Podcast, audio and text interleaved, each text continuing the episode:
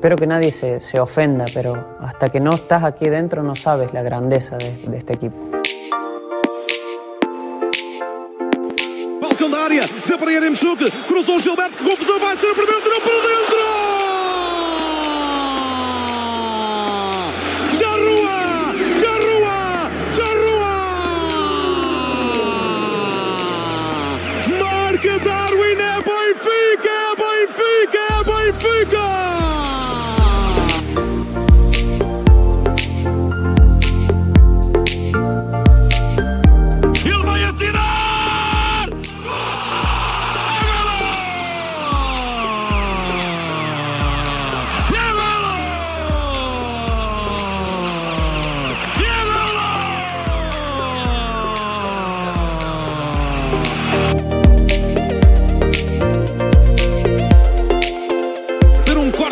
Absolutamente fenomenal da parte de Otamendi. Vai errar, fez o alto para o golo, chapelou, tirou para dentro! Voltava o golo do Ribatejano, é Benfica, é Benfica, é Benfica!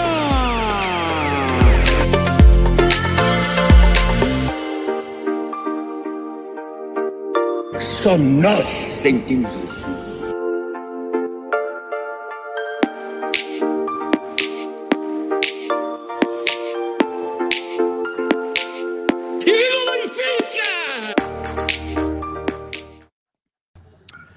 Ora, boa noite, bem-vindos ao episódio 81 do nosso Cantinho Benfiquista, final de ano escaldante. Comigo hoje, para já, tenho o Luís e o Lameirão. Malta, tudo bem? Tudo bem, Olá. bom Benfica. Boa noite. O João que regressa depois de uma ausência prolongada aqui ao nosso podcast, mas sempre bem-vindo e, e uh, esperamos aqui para o, o Mister Pedreira, o João que atrasou um bocado, mas deve estar a chegar daqui a bocado. Uh, temos aqui vários assuntos uh, para discutir. O Benfica 3, Sporting Covilhã 0. O Benfica 7, Marítimo 1. Uh, ah, falaremos sobre os avançados do Benfica, principalmente Darwin, que parece estar uh, de pé quente uh, e de cabeça, que marcou de cabeça este fim de semana. um assunto novo aqui para os nossos assuntos que surgiu hoje de manhã: a novela brasileira Flamengo, Jorge Jesus, Jorge Jesus, Flamengo, Benfica ali no meio. O que dizer sobre isto? E, claro, falaremos sobre o clássico da Taça de Portugal amanhã, Porto-Benfica, no Estádio do Dragão. Jogo a eliminar, o que ganhar passa, o que perder perde, e para já posso dizer que o Sporting perde uh, com o Casa Pia 1 a 0. Marcaram acho que aos 6, 7 minutos. Pode ser que o uhum. Ruben Amorim esteja a fazer um favor à sua antiga equipa, nunca sabe. Não, não acredito nisso. Uh, mas primeiro, queria começar aqui com um assunto que não está aqui na nossa lista, mas fácil de, de conversar sobre ele, que é o Natal. Uh, Avizinha-se aqui o Natal e queria falar convosco um pouco sobre uh, qual é uh, a coisa que que estão mais ansiosos ou à espera em relação ao Natal, seja a comida, qual é a tua comida favorita, se há algumas tradições que fazem sobre o Natal. Uh, Luís, vou começar por ti. Sim, eu no Natal tenho uma tradição uh, que espero que se mantenha por muitos anos, que é comer porto no espeto. Porto no espeto. Porto no. Quero comê-lo várias vezes durante este Natal, vários dias, pelo menos dois, uh, e, e, ficar farto, quer dizer, ficar com aquilo ali a, a marinar no estômago durante vários dias. É isso que eu. No, do resto, pá, seja o que for, pode vir marisco, pode vir, mas o Porto no espeto não pode faltar este Natal. Ok. João, és da mesma opinião? não, não, eu espero, eu espero, eu, mas gostei, Luís. Eu espero, espero, espero que o Natal este ano deixe, deixe juntar mais, mais as pessoas que no ano passado que o, que o Covid não, não volta a afetar o Natal de, de muita gente. É, é, essencialmente isso. É essencialmente isso que eu espero deste, deste Natal.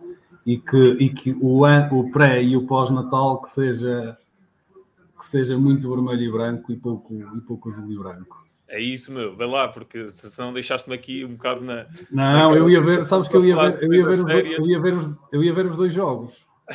Ias? Ao estádio. Aí. Eu ia ver os dois jogos ao estádio, escondido, mas ia.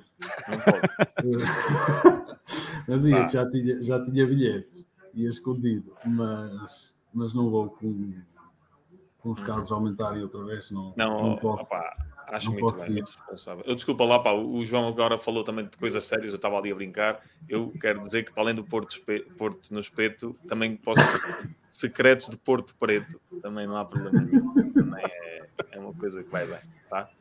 Tem, pref- tem preferência ao bacalhau ou ao polvo? Hum, Os dois. O polvo, o, polvo é, o polvo é mais parecido com a palavra que, o- que o Luís estava a dizer há bocado. É o polvo. Exato. Polvo no espeto ainda não foi acho eu. Eu também tenho, eu gosto de bacalhau, mas para o Natal gosto do polvo porque a minha mulher ela não Também, gosta de também, polvo, por isso Uhum. eu para comer e comprar polvo durante o ano para comer sozinho é, é chato, por isso eu o dia 24 e o dia 25 aproveito ao máximo o polvo que puder. Acho muito bem, é assim mesmo. Sabes que polvo aqui em Espanha eh, tem uma nuancezinha um bocado diferente. o João sabe porque esteve aqui a trabalhar. Polvo aqui é perigoso, quer dizer outra coisa. Mas há, há muitas É. palavras que têm outra. Portanto, aqui é pulpo. O pulpo, se eu comer em Espanha é pulpo, se for em Portugal é polvo. Mas em minha casa costuma-se comer eh, as duas coisas.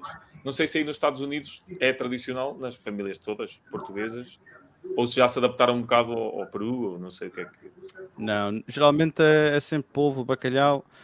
Para, para as gerações mais novas eh, que não ligam tanto ao, ao polvo, um- uma galinha, um, um peru, mas de resto diria que, pelo menos na minha geração e os meus pais e tal, ainda continuam com o polvo e o, e o bacalhau, mas gerações, gerações mais novas já se desligaram disso.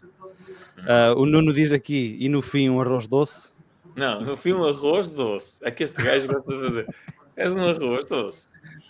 Quero um porco preto. E o João chegou a boa hora. João, tudo Olá, bem? pessoal. Eu já Tudo bem? coloquei a questão a estes dois, por isso vou-te colocar a questão a ti, que é ah, para o Natal, ah, tens algumas tradições que costumas fazer com os putos, com a, com a família? Tens um prato preferido, uma sobremesa preferida? Conta-nos lá. Não estava preparado para esta pergunta. Deixa o teu irmão, deixa o teu irmão dizer o que, o que é que ele gosta. Que é Eu já É disse melhor, que, eu que o é. este Natal não pode faltar o Porto no espeto e os secretos de Porto Preto. Tá? Tenta fazer melhor. As minhas tradições são as mesmas do, que as do Luís. Não sei se ele já disse. Ah, Mas Exato. normalmente são as mesmas. Olha, porquê que vocês estão assim equipados? Era para vir assim vestido. Hum, não necessariamente. Não. Foi. Olha, ah, Michael, fala. Michael, eu queria dizer o seguinte. Eu hoje vim, especialmente, gosto muito de ti, mas vim principalmente para ver o meu irmão e o meu compadre, que já não os vi há muito tempo. O que é que eu disse? Não, não, não. Ele, é que- o teu irmão confirma. O teu irmão confirma. Pois, exatamente. O Luís disse que tu foste ao Porto hoje e o Lameirão ficou chateado que não telefonaste. É verdade? É verdade, confirmo. Mas foi, foi, foi uma corrida, foi uma corrida ao Porto. Não deu tempo. Só, Uma corrida. eh, Estás coxo? Como é que foi uma corrida? Vê lá, vê é lá tu, verdade. que eu já não vejo o meu irmão, já não vejo o meu irmão há tanto tempo que da última vez que nós falámos ele punha o telemóvel na horizontal. Portanto, Yeah. já vai. Mas, Ah, já está, Já está. Já está. Ah, não, pronto, não. afinal as tradições ainda se mantêm. Então, ah, vamos, vamos dar aqui um saltinho logo para o jogo Benfica Sporting Covilhã. Ah, um jogo que não foi assim grande coisa, mas conseguimos o resultado que era preciso. Ah, muitas mudanças aqui no 11. Ah, Elton Leite na baliza. ah, Araújo faz a sua estreia. Ferro volta ao 11. Morato do lado esquerdo. Gil Dias, Everton, Tarado, Pizzi, Maite, Seferovic e Gonçalo Ramos na frente. Ah, João, começo, uh, Lameirão, começo por ti. Ahm, o que é que achaste do jogo? E vou-te colocar aqui uma questão que é, é do Maite. Uh, Tem-se falado muito do Maite. Para mim, tornou a fazer uma exibição fraca. Uh, parece que anda com falta de interesse, não sei, falta de intensidade, no- o que quer que seja, mas ele parece-me que anda ali a passo, que não se importa muito do jogo. É, é- é a impressão que dá, é a impressão que dá que não, não anda muito interessado com, com o Benfica, mas, mas é difícil fazer a avaliação do, de um jogo. Não é? Ele joga que a cada, a cada 10 jogos faz meia hora e acaba por ser, ainda por cima, olha, ainda por cima vai beber vinho. Não disse nada, veio cá e está com um copo de vinho. Já sabes a. Aquela garrafa, aquela garrafa que te prometi, vou abrir no Natal. Bebo eu sozinho. Guarda para. Ah, o... dá-lhe, dá-lhe, mete, mete. Não, não, sinceramente, eu não o conhecia como jogador. Não o conhecia como jogador, não, não, vi, não vejo o campeonato francês. E o pouco que jogou no Benfica não, não consigo fazer uma avaliação a não ser dizer que é, que é mau pelo que vi. Mas para isso, se calhar, precisava que ele jogasse 5, 6, 7, 8 jogos. Aquele nem sequer para a época, correto? Ele só veio depois, mais, mais à frente. Mas não, acabas, acaba por ser difícil dizer se ele é bom, se não é bom. A verdade é que um jogador ele tem 27 ou 28 anos, se não me engano. Acho que são 27, 27 mas vou confirmar 27. aqui. Acho que é 27. Já parece-me parece que para aquela posição que já devia ser um, um jogador mais, mais maduro, que conhecesse mais pormenores do, do jogo e, e, muitas vezes parece que anda, que anda perdido dentro do campo. Não só desinteressado, mas, mas perdido. Não sabe quando deve pressionar, quando deve recuar, quando deve compensar os, os colegas, na posição dele é, é importantíssimo e, e eu acho que, se, ele, se ele fosse se ele fosse bom, até poderia ser importante para o Benfica, porque eu acho que os dois médios que, que temos que são muito bons, são muito bons, não estou a dizer que, que, não são, são muito bons, mas têm os dois bastantes lacunas, principalmente a nível, a nível defensivo. E, e se calhar com ele em jogos mais difíceis podia, com ele ou com outro trinco, podia ser um bocadinho diferente. Eu não vejo, não vejo, não vejo nada de diferente não vejo nada diferente no, no Meite que, o, que se calhar o Florentino não, não tivesse. Por exemplo, para dar um exemplo de um jogador da, da formação, e eu sempre defendi isso e continuo a defender. E o Ricosta também disse o mesmo no início da, da época, que queria um plantel curto para poderem colocar os jogadores da formação para terem mais oportunidades. Então, se querem um, um plantel curto, então eu espero que para o ano com ele realmente as coisas mudem um bocado, que os plantéis sejam curtos e que depois que deem oportunidade aos miúdos novos, não? É? porque é, é, muito difícil num plantel tão grande, tão grande, depois dar oportunidade aos, aos jogadores mais jovens, porque pronto, não vou falar do Jesus, mas posso já começar a falar. Para ele, para ele ainda é mais. Não, não o, o, João, o meu compadre, o João, João Francisco, sabe perfeitamente que eu que eu gostava, gostava muito do Jesus.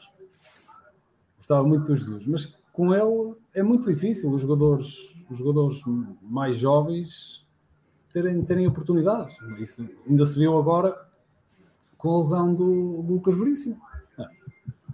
Quem estava a jogar a central era o, era o Murato, o rapaz lesiona-se e ele põe lá o André Almeida, não digo que esteja correto ou errado. Mas pronto, os miúdos nunca vão ter oportunidades quando nós tivermos cinco centrais experientes. E o facto de ser canhoto, opá, não sei seis se laterais. o facto canhoto se também contribuiu, não sei. Oh, olha, eu percebo, mas ele já jogou, já jogou mais vezes e o Bertogan jogava no meio e o Otamendi jogava na esquerda. E opa, se tivesse centrais novos, eu até percebo. Agora, eu não acredito que o Bertogan tenha dificuldade em jogar no meio e o Otamendi na esquerda, ou o Otamendi na direita. O Bertogan jogou muitas vezes ao lateral esquerdo, no, no Tottenham. Tottenham. Por isso, não, não, acho, não acho que seja por aí. E eu não estou, não estou a criticar, eu até acredito que ele, que ele faça isso porque acha que é o melhor para a equipa, não é? Mas é difícil. Se tu tens 5, 6 jogadores com experiência, é o que é muito mais difícil depois, ainda por cima numa fase má, não é? Porque será que se o Benfica estivesse em primeiro a 4 pontos, eles jogavam mais vezes. 4 pontos à frente. Assim é sempre mais difícil porque acabas por dar mais responsabilidade aos, aos jogadores mais novos. E eu, eu gostava, gostava que o Benfica não comprasse jogadores por 7 milhões de euros ou 8 ou 20. Pronto, mas isso, ou 20.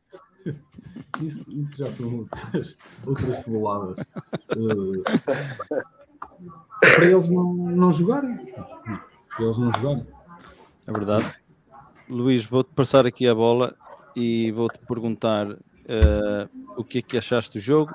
Pegando no que o, o João disse, falhou a luz ali, de esquerda que não começa a rega ali. Não, não. É a patroa que faz engano. Ei, ei, sai daqui!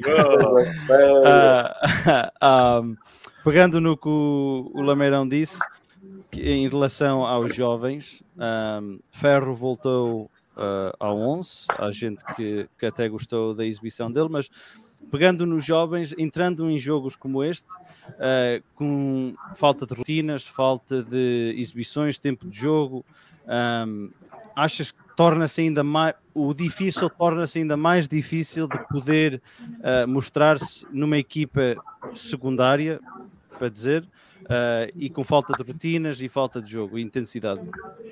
Ah pá, sim, é uma missão muito complicada, meu. Isto entrar de repente, por mais que tu estejas mentalizado, e nós já, já percebemos que, que com estas coisas da Youth League, os jogadores já vão ganhando uma rotina estarem à vontade para jogar contra qualquer equipa do, do mundo, não é?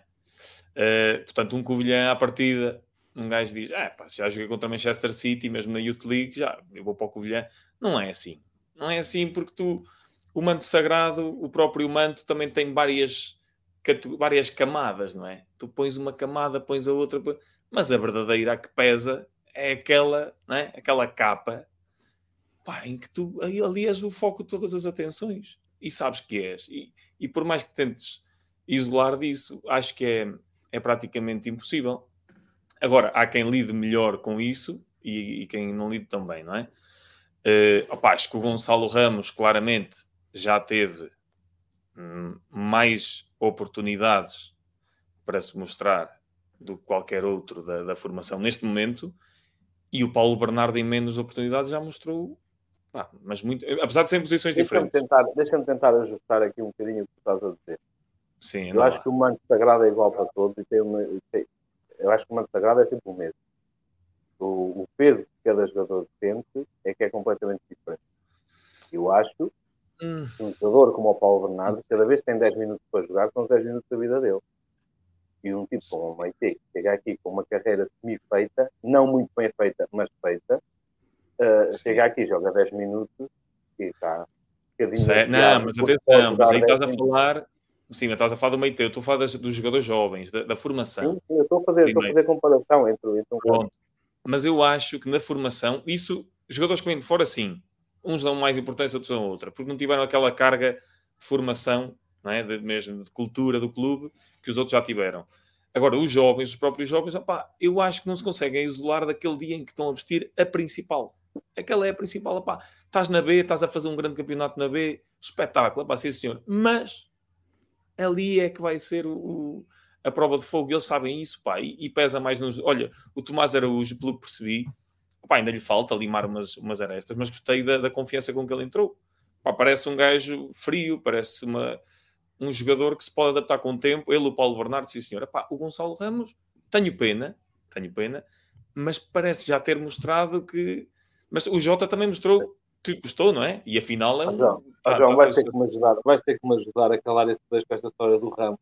Vocês andam a brincar comigo. Tu e o Michael. Então, tu, tu e o Michael andam a brincar comigo.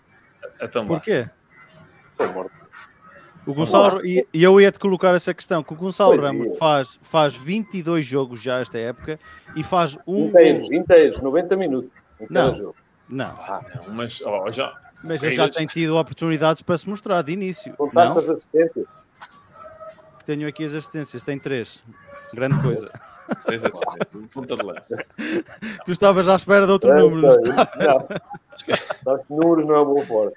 Ele não estudou, ele não estudou os números. Não, não tem isso, Mas acho que é muito cedo e acho que nos podemos arrepender muito de estar a, uh, estar a falar do Gonçalo Ramos. Quem me dera. Concordo, ou, ou não digo que não seja bom jogador. Ele marca golos na equipa da seleção, ele marcou golos na equipa B, ninguém lhe tira o mérito, não é? No, e acha que o gol da seleção não pesa?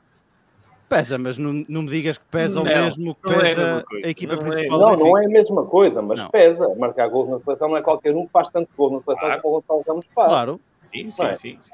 O facto, sim. o facto, de não ter marcado gols pelo Benfica ou não estar a marcar tanto gols pelo Benfica, para mim é uma questão absolutamente temporária. É temporária, é uma questão de, de enguiço e de, e de ganhar confiança. Nós, nós vamos falar do Darwin nem mais à frente e eu acho que o caso do Darwin também se pode ajustar um bocadinho a isso. Uh, acho que um avançado vive de gols, é verdade, e vive de momentos. E há alturas em que não há maneira de uma bola entrar. E há outras alturas em que entram todas, mesmo aquelas que nem era suposto entrar. Não é? E o, o Gonçalo Ramos não tem estado. Eu, nós não podemos dizer, eu acho, não podemos dizer que o Gonçalo Ramos tem jogado mal. Quando não, joga com isso, é verdade que não faz bom, faz ver os números, não são grande coisa. Tudo bem. Ah, mas os números vão acabar por aparecer. Eu acho que quando um jogador é bom, os números acabam por aparecer. Sim, mas tu tens esse tempo neste momento no Benfica para poder esperar? Tiveste esse tempo para outro tipo de jogador e que continuam sem provar, também devias ter esse tempo para jogadores mais ah, novos ah, e que ainda falaste disso em relação ao jogo do Cavilhã. Eu, eu hoje achei estranho chegarmos aqui e ninguém trazer uma cebola para trincar. Não marcou? Não, marcou? Não jogou? Não jogou. não, não, não, epá, não, esse é outro tema. Esse deixa para o meu irmão que ele, ele mas não estou a perceber, mas então, a cebola é só quando ele, quando ele marca gol, ele marca gol, nem joga. É isso, é, eu só queria que tu dissesse, eu nunca mais na vida como uma cebola, coisa Não, mas eu, eu, acho que isso é evidente, nunca mais se vai comer aqui uma cebola. Foi uma tradição que nós criávamos aqui que durou duas semanas. Pronto, foi divertido. Tristeza. Ainda bem que não criamos uma tradição para o Darwin, senão era cebola atrás de cebola. Era muita cebola já. uh, João, o que é que achaste do jogo? Uh, viste ali alguma coisa que, que possa tirar alguns méritos? Conquistamos o resultado que queríamos, passamos à próxima fase. Agora encontramos um Boa Vista uh, inspirado com a chegada de Petit, que deu 5 ao Braga para passar para a próxima fase. Voltou a ganhar este fim de semana para o campeonato.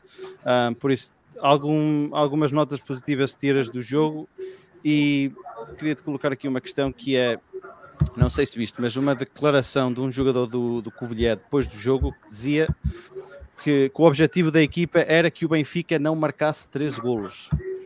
Achas eh, este discurso um bocado estranho? Uma equipa, uma equipa que chega à luz sem, sem nada a ganhar nem nada a perder, não é? Sim. Opa, há, a questão, há a questão desportiva e da motivação dos jogadores do, do Uh, qual é a motivação que eles têm com, já sem possibilidades de passar, não é? Acho que é um bocadinho o discurso que passa ao treinador. Opa, nós não temos grandes objetivos. O adversário tem os objetivos dele, quanto mais não seja, o nosso objetivo é impedi-los de alcançar os deles. Opa, mais por uma questão desportiva e de, e de motivação dos jogadores. Não, não me parece que seja um, seja um discurso com segundas intenções. Ok? Quanto ao, quanto ao jogo em si, o jogo com o Guilherme, acho, acho que foi serviços mínimos. Deu sempre a impressão, desde o início, um, que ia ser um jogo bastante complicado. Pareceu-me, no princípio, que ia ser um jogo bastante complicado. Eu fico acaba por desbloquear, por desbloquear o jogo com, com um lance de laboratório, muito bem estudado, atenção, é um, lance, é um bom lance de bola e que mostra trabalho de casa. Uh, mas mesmo com 1 a 0, pareceu que ia ficar complicado. No entanto, também deu logo a impressão no início, e eu na altura falei, falámos disso no WhatsApp, eu disse logo, deu logo a impressão no início que aquele jogador estava extremamente nervoso, o jogador do Covilhã. Tem um, dois, três lances e percebeu-se logo que ele, se não acalmasse ou se não o tirassem rapidamente, ele ia acabar por ter expulso. Eu até estava num segundo amarelo, mas ele acabou por ver mesmo vermelho direto e justamente. Um, isso tornou a tarefa do Benfica bastante mais fácil. Contra 10, uh, percebeu, aí sim, aí percebeu-se que era uma questão de tempo até se marcarem os gols suficientes. E foi mesmo isso. O Benfica marcou os gols suficientes. Um deles acaba por ter uma grande, uma grande torta, aquelas que acontecem uma vez em, uma vez em mil, não é? O gol do, do Darwin. Mas se não fosse esse, acabava por ter outro. Acho que o jogo ficou mais ou menos devolvido e a passagem do Benfica ficou mais ou menos devolvida a partir do momento em que o jogador do Pinhão foi expulso. Aí ficou tudo bastante mais equilibrado. Uh, gostei, gostei, queria salientar a, a exibição do, do Gil Dias. Eu gostei muito da exibição do Gil Dias. Acho que foi a melhor exibição dele desde que Benfica não, não só pelo jogo, mas pela motivação, pela motivação com que se apresentou em campo.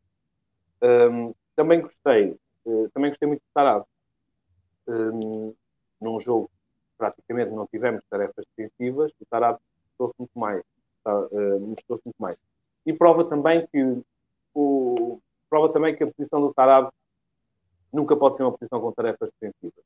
Acho que o que ele tem de bom, o que ele tem de bom é, é sempre em termos atacantes. E, portanto, ele pode realmente ser útil, mas não para as tarefas que lhe têm sido atribuídas sempre que ele, sempre que ele entra, sempre que ele entra em campo. noutro sistema tático, noutro sistema tático, o Tarab poderia ser útil. Nunca pode ser no meio campo a dois, em que tens um Weigl e um João Mário, tirar um deles para pôr o Tarab é um tiro no pé.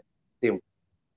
E acho que isso é arriscadíssimo no parte do Mas não vais ter outro sistema tático, não é? Tão cedo. Pois não, vamos ter outro sistema tático e isso queima os jogadores. Mas, mas há, tu vês por aí, ao longo dos, dos anos e em muitos clubes, em todo lado, vários jogadores que não são maus, são bons, mas estão sempre em equipas cujo sistema tático, tático não os favorece.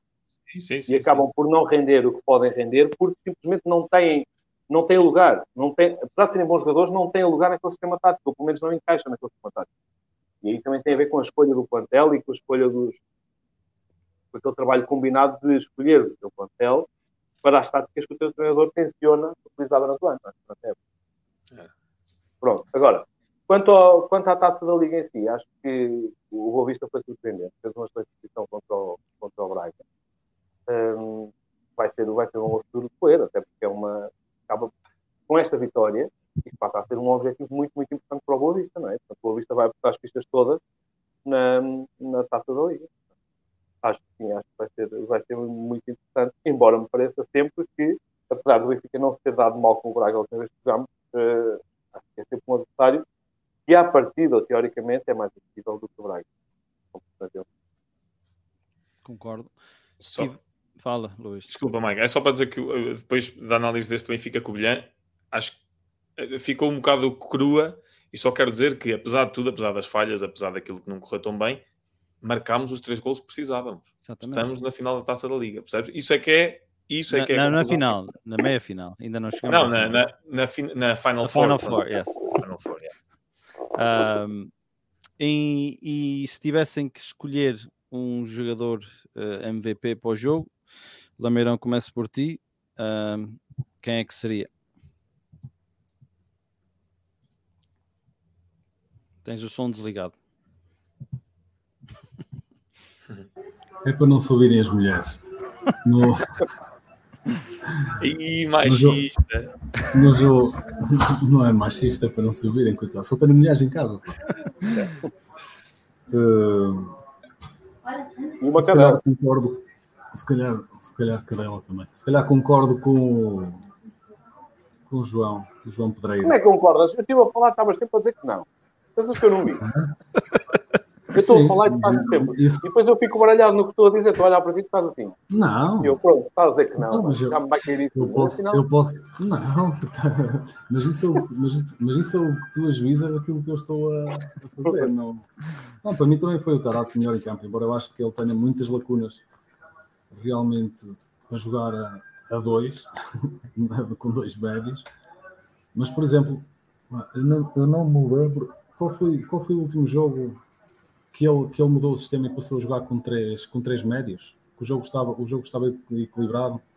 Foi com. Famalicão, 4-1, passou a jogar com três médios, correto? Sim, sim, ao intervalo. E pronto.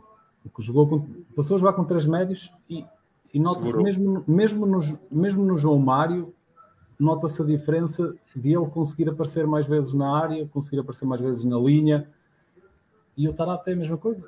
É, é diferente. É a responsabilidade que tu dás a um, a um jogador, não é? Quando jogas com, com dois médios. E, e é que o Benfica joga mesmo com dois médios, porque para mim o sistema de jogo é um, é um 5-2 5-2-3. Não é, não é um 3. não- para mim, para mim, para mim não, é- não é em nenhuma das situações é um é um 3-5, um 3-5-3. Em nenhuma das situações. 3, 4, 3. É um 3, um 3-4-3. Em nenhuma das situações é um 3-4-3, porque nem a defender nem a atacar. Mas isso é a minha maneira de ver o, o Benfica. Eu acho que o Benfica, quando defende, defende com 5 defesas Sim. e, e quando, quando ataca, tem três jogadores atrás, cinco avançados, os, os, alas, já- os laterais já abrem muito à frente e tem os dois médios. E isso, opá, isso faz com que faz com que, a, com que a equipa muitas vezes não na É situação um dos sistema dois falso. médios não é? O para dizes é é jogo, um seja, sistema falso. é um sistema falso? Não, é- são as dinâmicas e são as Não, características mas dos é que ele, tem, ele pode defender. Mas ele pode defender, pode sempre dizer: Não, então eu joguei com 3, 4, 3, eu joguei com 3, 5, 2, eu joguei para atacar. Mas Mas isso- quando na mas verdade isso- o que nós vimos em campo é que a maior parte das vezes o que estamos a jogar é com 5, 3, 2 ou 5, 2, 3. Mas isso é, isso é muito das dinâmicas das equipas. Eu, claro. se, se, tu me disseres, há, há, muitas equipas que jogam neste sistema hoje, muitas, não é? Sim. Não vou falar no Sporting, mas o, Chelsea muitas vezes jogava, jogava assim. Ah, mas tem, nós se calhar também temos um que podia ser um bocadinho diferente. Tem laterais diferenciados e normalmente joga com três, com três médios. Mas para jogares assim tens de ter jogadores muito diferenciados e nós não temos nem nas laterais, para mim, na minha opinião, nem nas laterais, nem no meio campo. Bons jogadores, bons laterais, bons médios centros, mas para mim não temos isso. No meu, na minha opinião, prejudica, prejudica o estar apto a jogar a dois. A jogar a três, a jogar a 3, até, até pode jogar a 30, se quiser. Não, mas a verdade é que o Tarab, o Tarab tem, determinadas, tem determinadas características que muito poucos jogadores têm. Torna-se realmente interessante e pode desbloquear um jogo. Aliás, ele entrou, entrou muito bem no Famalicão e ajudou a desbloquear o jogo também. É? E eu acho que ele até tem mais coisas, porque a mim parece-me que, é um, que é um jogador que dá, que dá sempre tudo. Seja, não parece que seja um jogador que, como há bocado estamos a falar do Meite, não parece que seja um jogador como como o Meite. Ou seja, parece-me que é um jogador que, quando joga, dá sempre, dá sempre tudo. Eu acho que se percebe que ele, muitas vezes, só não dá mais porque não, porque não pode. Agora, tu não, não se pode pedir. Ele tem 30 anos, um jogador que tem 30 anos, chegou sempre do meio campo para a frente, que de um momento para o outro. Tem 32. Que, que já, 32, que já são inatas no futebol dele, não é? É muito complicado. É complicado. Agora, eu, ele... eu gosto muito dele, do meio campo para a frente ele com o Covilhã faz lá uma assistência para o Ramos que falha ali um golo dado. Ele com a cabeça no chão fez como fazia o Darwin, é, é. cabeça no chão. Ele, quando levanta a cabeça, é que vê o guarda-redes em cima dele. Uh... o Darwin tipo há 15 dias. Claro. Exatamente. Ou três semanas, não foi há dois anos. Fala, Calhou. Darwin antes fazia assim, agora. Deixa-me deixa só acrescentar uma coisa. Isto, há bocado estávamos a falar do número de jogadores que o Benfica tem. E eu acredito que isto até seja complicado para o, para o treinador, porque tu, se jogas neste sistema com três, com, mais vezes com três médios, o que é que tu fazes aos sete avançados? Sete, já não digo sete, aos nove avançados que tens no, na equipe, para duas posições. Percebes? São muitos. Não, não é, é, é pá, eu não sei, eu não, não, estou lá dentro, não sei, mas se fosse, se fosse para mim, era difícil. Era difícil, era difícil. Um, oh, oh, oh, oh, Mike, yeah. devemos alertar o Nuno Souza para ter cuidado com estes comentários. Pá, um gajo que não, não sabe escrever bem, não podia estar aqui sequer, meu. E mostra que não está a compreender. Não está a compreender o que está a acontecer aqui. Porque... Não, e não sabe escrever Weigel. Um gajo que não sabe escrever Weigel. É estranho. Estranho. Pá, não, oh, Nuno, está quieto. O que o, João, o que o Lameirão disse não foi que os nossos jogadores de meio campo e laterais estão mal. Pelo contrário, ele disse que estão bons. Exatamente. Mas ele estava a falar mal é do sistema tático. Não, não, não, não, não. Até, até posso dizer que para mim são dos melhores jogadores do Benfica. O, os dois médios centro e o, e o Grimaldo, claro. para mim, são dos melhores jogadores do Benfica. Mas, a ver. Opa, para, para mim, na minha maneira de ver o futebol e de ver um 3-4-3 ou uma equipa que joga com três centrais e dois laterais, ainda por cima uma equipa grande como a Benfica, para mim os laterais têm que ter outras características. Ou então aproveitarem-os de maneira diferente. Eu, para jogar assim, para mim o Grimaldo tem que fazer 10 golos numa época. Ou 5 golos e 15 assistências. É, é, é, só a minha, é só a minha opinião, percebes? E o lateral direito tem que ser a mesma coisa. O Gil já leva 4. Se fores. Pronto, pronto, aí está. Se, se, fores, se fores ver os laterais das equipas, eu já não digo equipas grandes como a Benfica que dominam, se fores a ver os, os, os alas das equipas grandes, eles, eles têm sempre características diferentes. Ou fazem muitas assistências, ou marcam golos, ou são Sim. gajos que, estão muitas, que aparecem muitas vezes à frente e que recuperam facilmente. André Almeida, André Almeida, rei das assistências. Fazia muitas assistências numa defesa a 4. Exatamente. Estás a ver? Uh, João, qual é tua, o teu MVP? Tarap ou tens outro? Pedreira. Sim, o Tarap. O Tarap foi melhor aqui. Luís, concordas? Não, Darwin Nunes. Eu, para mim, pá, acho muito bem e tal, não sei o quê, pá, mas um gajo que entra e resolve aquilo, para mim, é, é este gajo.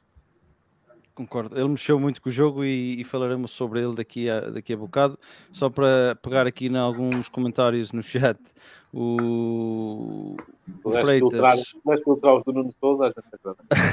o Freitas diz: Mas o Ramos tem estado bem ou não? Muito assertivo em todas as situações, menos na finalização. Ele, Epá, pergunta, ele pergunta é... pelo Chuk, falaremos sobre ele daqui a bocado. Uh, também fica aqui uma promessa: se o Darwin fazer 3 amanhã, prometo colocar um póster dele na janela da casa até perder a cor. Nu, um póster dele nu. Virado para fora ou para dentro? Isso lá para fora. Não, bem, isso aí, não, acho que é para fora. Para fora. Uh, o Nuno pede aqui: gostava que o João Francisco me explicasse a expressão jogada de laboratório. Não vou, não vou, não vou explicar. Não vou explicar. Não, okay, vamos não. passar à frente. Uh, ele também pergunta quem, na tua opinião, Pá, deveria Ele pode parar com o João Francisco, vamos dizer, ele pode parar com o João Francisco. Uh, tenho aqui outra aqui. O Arthur Alves diz: campeões, o Tarato nem serve nem nunca serviu para o Concordo meu Concordo com o Arthur Alves, eu sou mais de Arthur Alves. Eu, é, eu sou Pá, mais por aí. Mas oh, eu respeito a opinião, atenção, eu percebo perfeitamente que o Tarato divide opiniões. Um, mas pronto, mas eu continuo com a minha, que é no meio campo com dois médios, nunca, Tarab, nunca. Uh, no meio campo a três, com ele jogar à frente dos outros dois médios, que até podem ser mais defensivos ou nem por isso, pode ser mesmo o Feigl, João Mário e Tarab à frente, acho que servia perfeitamente. Uh, era que passa uma solução importante. Sim, mas, mas se, eu, se eu critico o Gonçalo Ramos pela falta, pelas oportunidades que já teve e não corresponder, então o Tarab bem. É que nem sequer hum, pá, o Tarab. É e fez dois bons jogos ou três. Ih, espetáculo. Não, Quantos fez mal? É demais. Muito bem. Passando aqui à frente, Benfica 7, Marítimo 1. Um jogo que ficou desbloqueado logo aos dois minutos com um gol de Rafa. Um, o Benfica entra para o intervalo a ganhar 3 0 oh, golo de Darwin, desculpa, uh, entra para o intervalo a ganhar por 3-0, dois golos de Darwin na primeira parte, Gilberto, um golaço uh, aos 33 minutos. Rafa marca logo no início da segunda parte. Aramchuk voltou aos golos. Gonçalo Ramos e Seferovic marcaram no final. Todos os avançados do Benfica conseguiram marcar um golo neste jogo. Rafa Silva é uma mota autêntica neste momento. João Pedreira, vou começar por ti. O que é que achaste aqui deste jogo? Achas que ficou uh, muito mais fácil, tendo em conta que marcamos uh, cedo e que o Marítimo foi ao Estádio da Luz tentar jogar um jogo aberto e não uh, uh, jogar num, num, bloco baixo, mas também tendo em conta que o Benfica marca cedo e isso uh, possivelmente altera a tática do jogo e o pensado do jogo. E aqui uma questão que é em relação ao Darwin Nunes, que o nosso amigo Freitas, que está aqui no chat, tem sempre, está sempre a dizer que ele tem três pernas. E parece-me a mim que ele no último mês, mês e meio, tem vindo a, a, a ganhar muita confiança.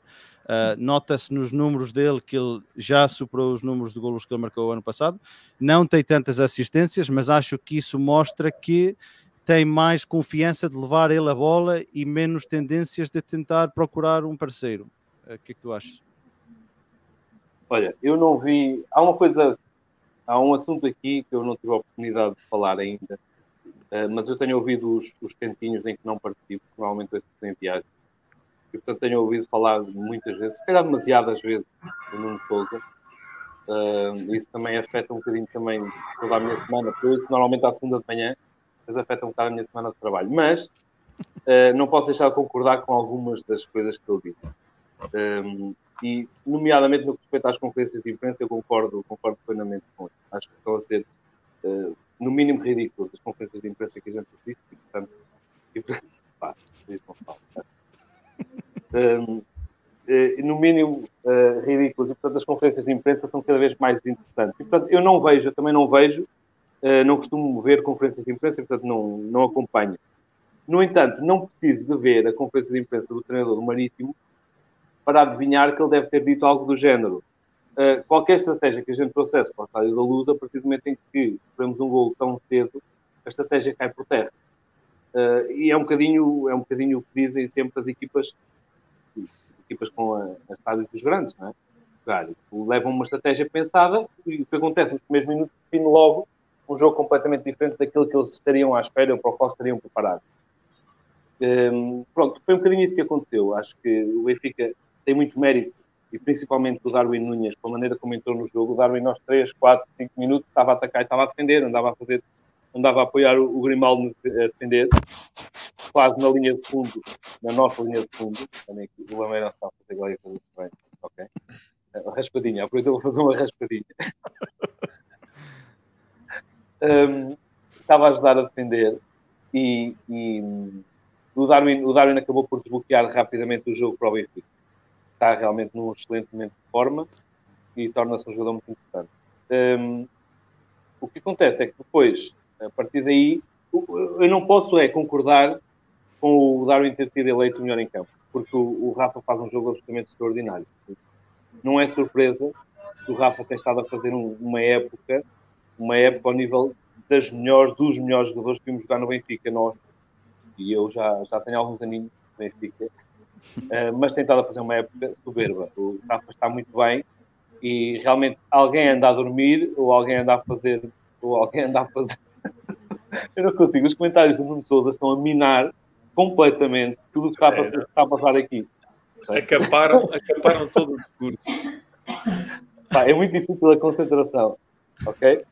Pronto, e portanto, já não vou dizer mais nada, vou só dizer que o Rafa Silva foi obviamente o melhor em campo, com um gol e quatro assistências, é absurdo. Continuo a achar que não precisava ter chegado a esses números e que podia perfeitamente ter saído ao intervalo ou aos 70 minutos, porque o Rafa Silva faz demasiada falta ao Benfica para estar a fazer 90 minutos em jogos com colheres e com marítimos quando estamos a ganhar eh, por 5 e 6. Ainda bem que fizeste esse, esse rant agora, que eu tinha aqui uma questão para colocar ao Lumeirão.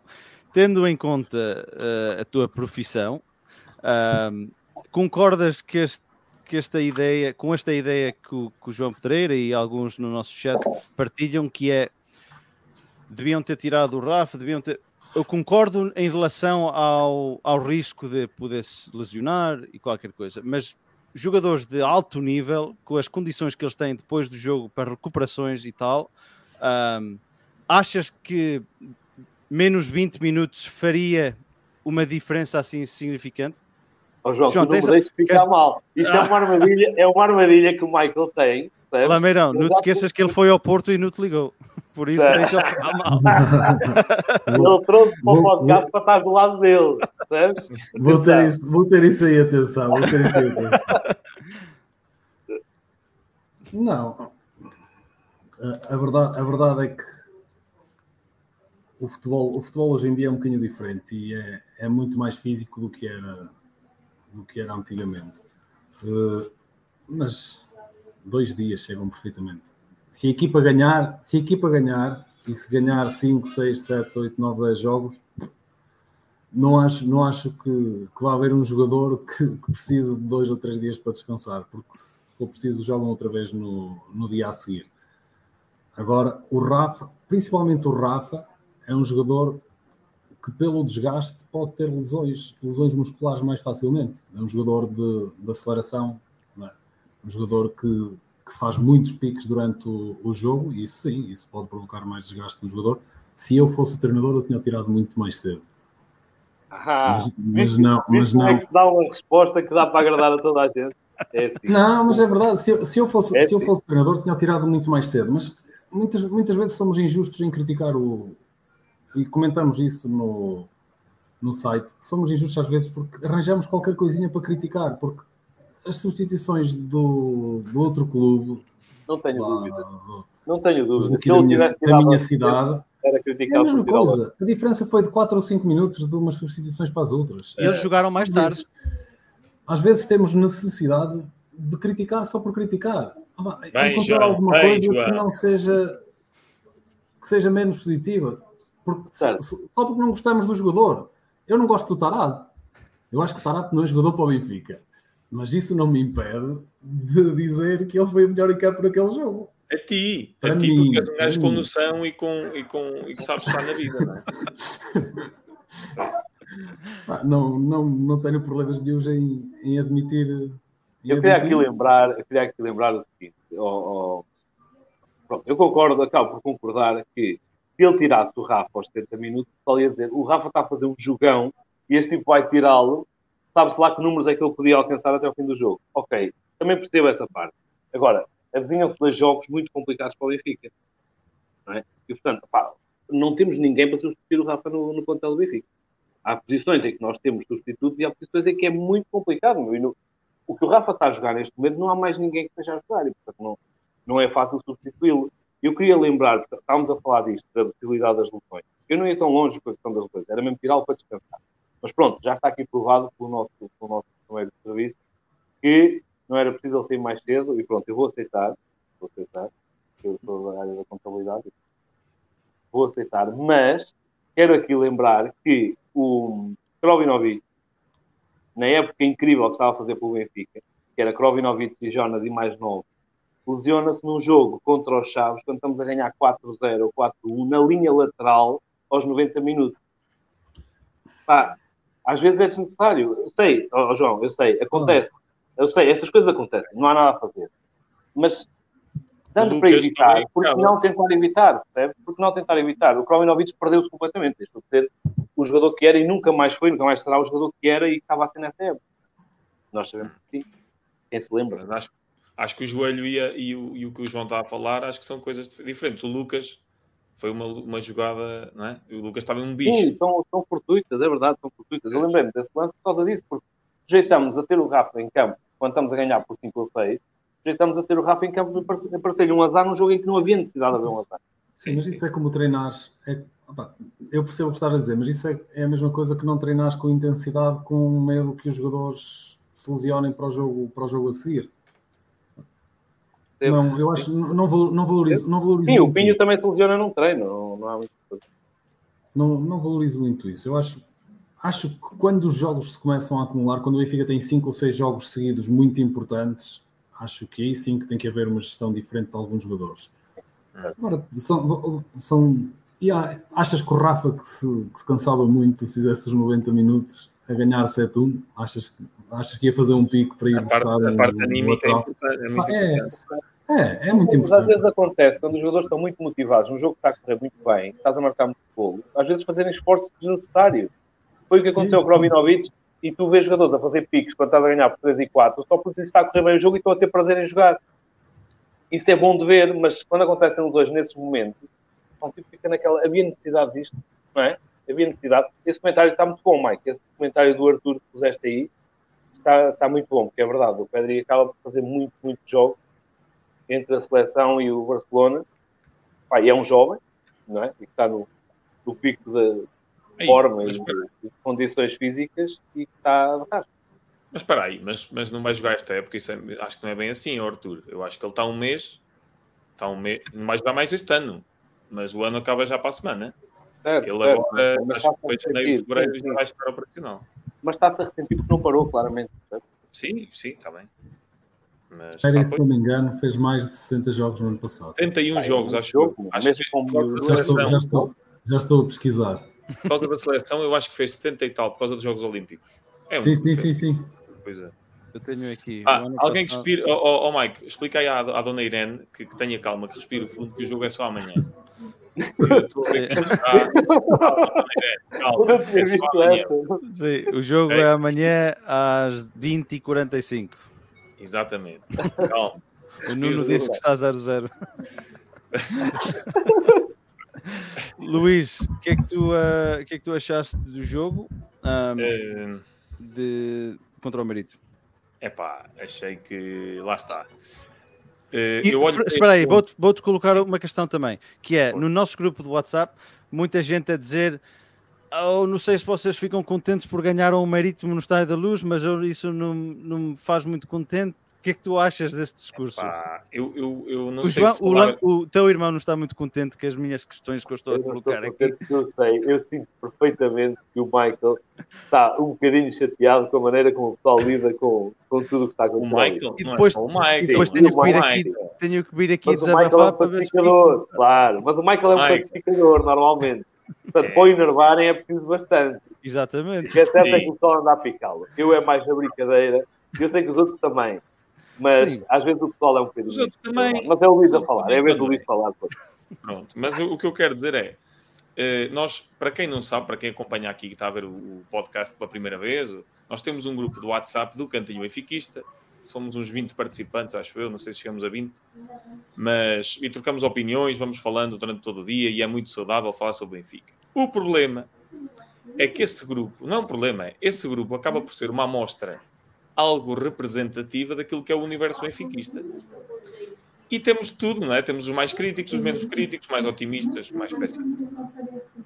Uh, e essa, e quando eu não vi, eu não vi o jogo, eu não vi o jogo e de repente pego no telemóvel opá, e vi as críticas todas, não sei o que, não sei o que, opá, contra o Marítimo, também eu, eu, mas nós ganhámos 7-1, sou eu que estou a ver mal ou ganhámos 7-1 para a Liga e estamos aqui a criticar o Benfica. É impressão minha, pá, não era impressão minha, foi o que aconteceu no grupo.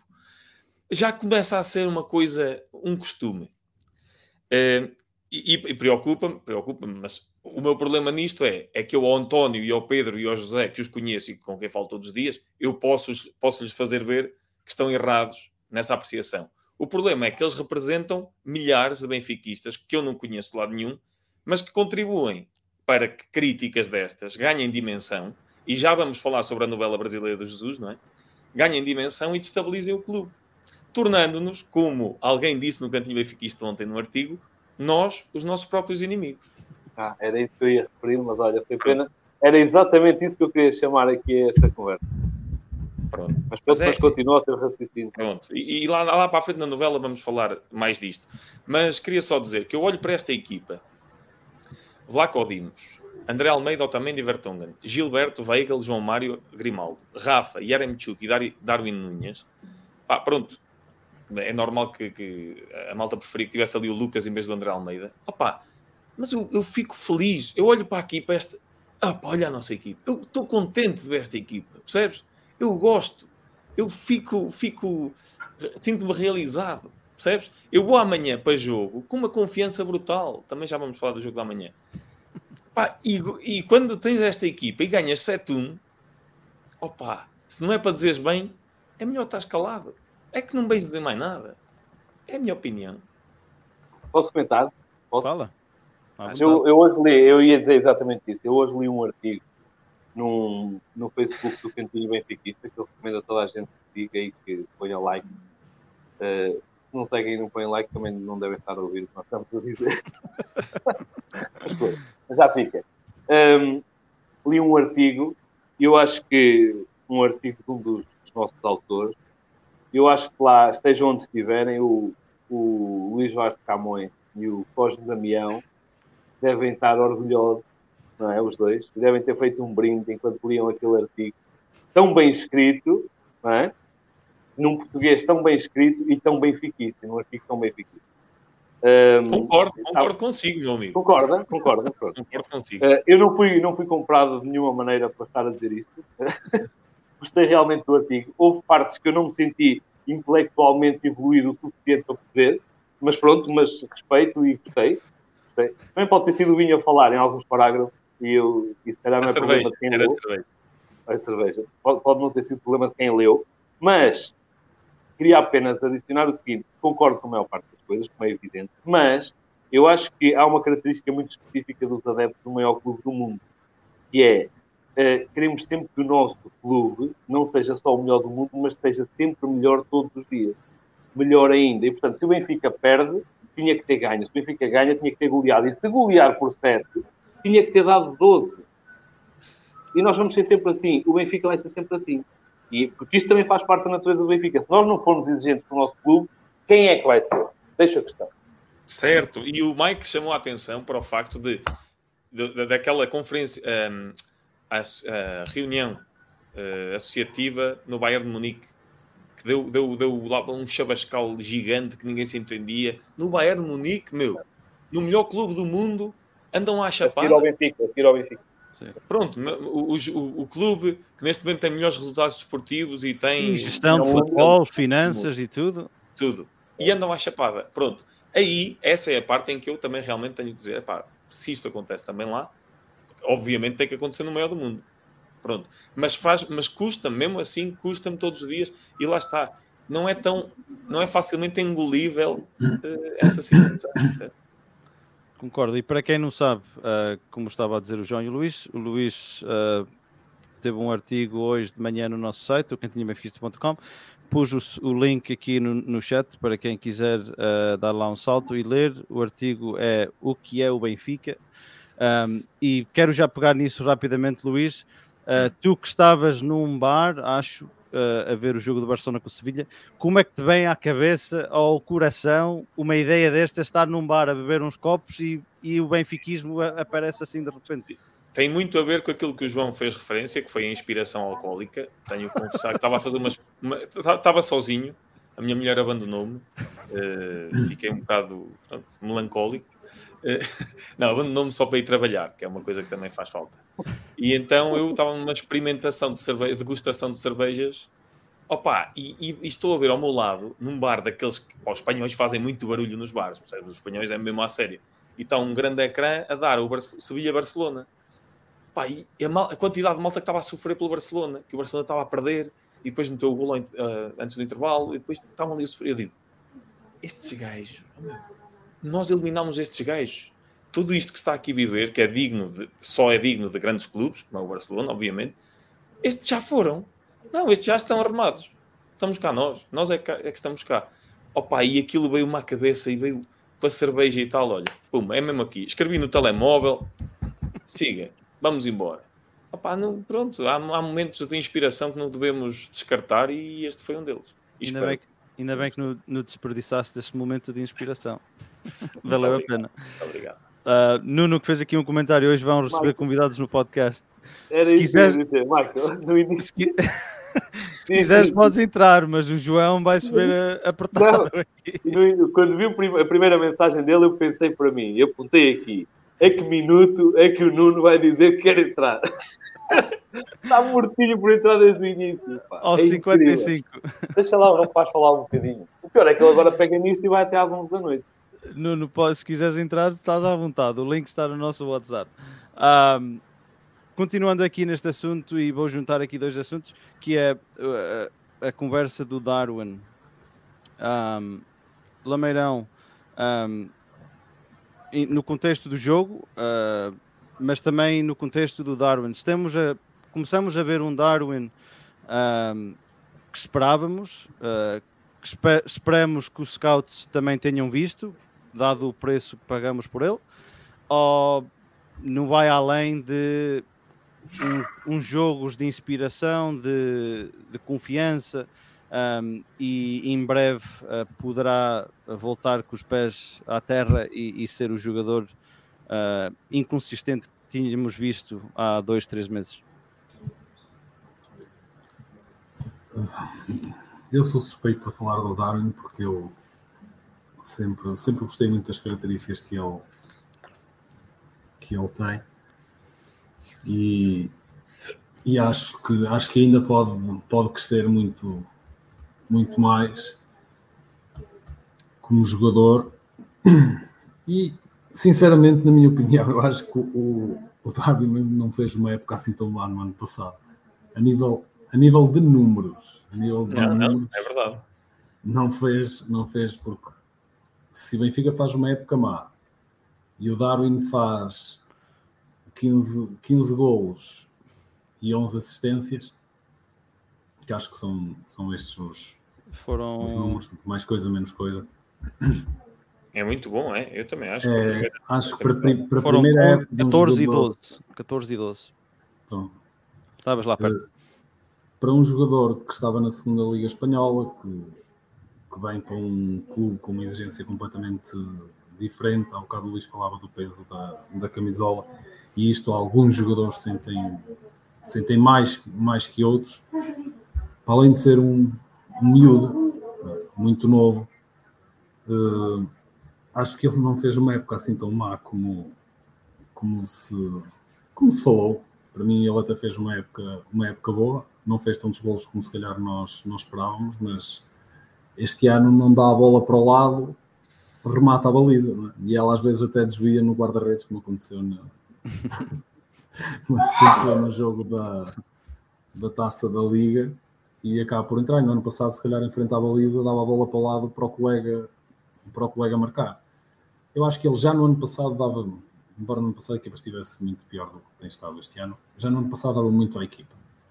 Uh, dá muita profundidade à equipa. No Benfica acho que só tem dois jogadores com, com essas características e o, e o Jesus gosta muito de, desse tipo de, de, jogadores. Estás a pensar qual é o outro, Luís? Uh, estou a pensar, estou a pensar, não. Há dois. É? Qual é?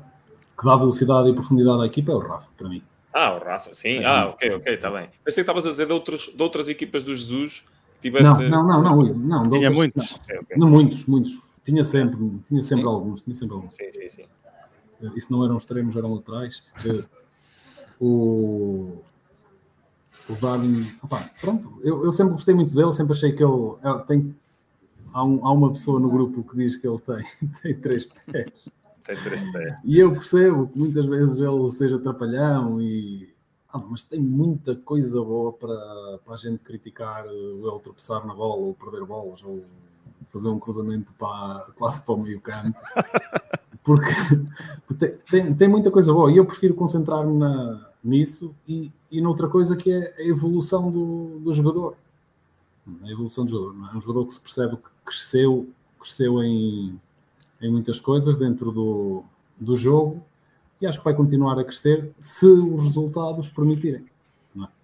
Se os resultados permitirem, eu espero que permitam, e se permitirem, acho que o Darwin vai, vai ser um avançado, um avançado top, top mundial. Luís, concordas com, com essa análise em relação ao Darwin e preferes, uh, temos aqui um comentário do Arthur, que diz sempre que jogar na linha vemos um grande Darwin, pois é fortíssimo nas, nas diagonais, assim que o Jorge Jesus o colocar sozinho na frente a jogar de costas para a baliza passa a ser apenas mais um. Uh, concordas com, esse, com esse comentário? Preferes que o Darwin jogue uh, do lado esquerdo, onde tenha mais espaço? uh, ou um, um, jogador mais no meio?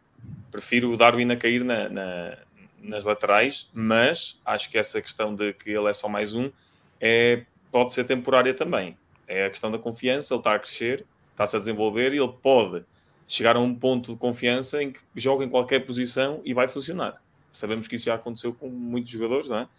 E o Darwin, eu acho que é uma máquina. O Darwin, eu acho piada que no início deste, na apresentação do, do do nosso podcast, uh, o gajo, o, o, comentador está a dizer golo do Charrua, Charrua, não é?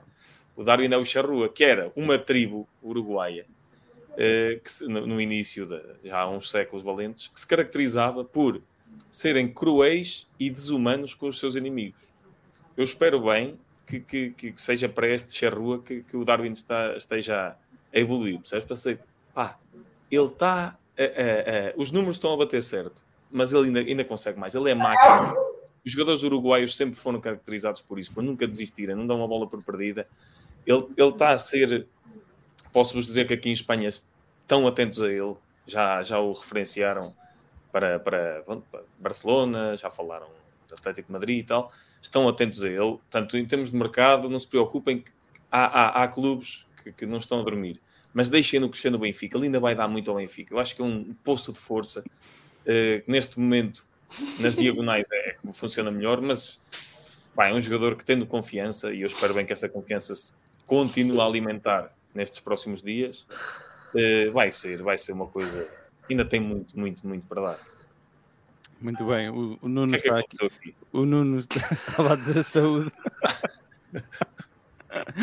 Uh, só para dizer aqui ao Fernando Ricardo Gonçalves, que colocou aqui uma questão há bocado também em relação ao 11 para amanhã. Vamos chegar a esse, esse assunto daqui a bocado, por isso já tenho aqui esse, uh, o seu comentário uh, marcado e, e, falaremos sobre isso. João Pedreira, tua análise em relação ao Darwin, um, e houve quem dissesse que já mencionaram aqui no chat, Freitas foi um deles, que é o Yaramchuk. Darwin marcou, uh, tem, jogado, tem vindo a jogar bem, Yaramchuk tem-lhe faltado golo, uh, mas na minha opinião trabalha muito, muito uh, pela equipa, prende muito os defesas um, e achas que Yaramchuk, Rafa, Darwin, que, que, está a funcionar, mesmo que Yaramchuk não, não tenha golo, os outros estão a marcar. Rafa está muito solto, Darwin a aparecer uh, para finalizar este trio de ataque, para mim, parece-me que está a funcionar e funcionar bem, mesmo que o Chuck não marque. Um, achas que deve-se manter ou achas que, que deve-se de trocar por um Seferovic, por, por Yarmchuk, ou o que, é que tu achas? Queria trazer o. Queria recuperar o, a mensagem do Arthur, porque concordo 200% com o que ele diz. Um, sim, concordo 200% com o que ele diz. Acho que as características do Darwin, pelo menos o jogador que é, neste momento, um, as características dele são potenciadas precisamente por poder ter espaço para fazer diagonais e fazer aquelas correrias dele. Porque o Darwin é um poço de força e de velocidade, não é propriamente um portento de técnica, mas às vezes corre bem.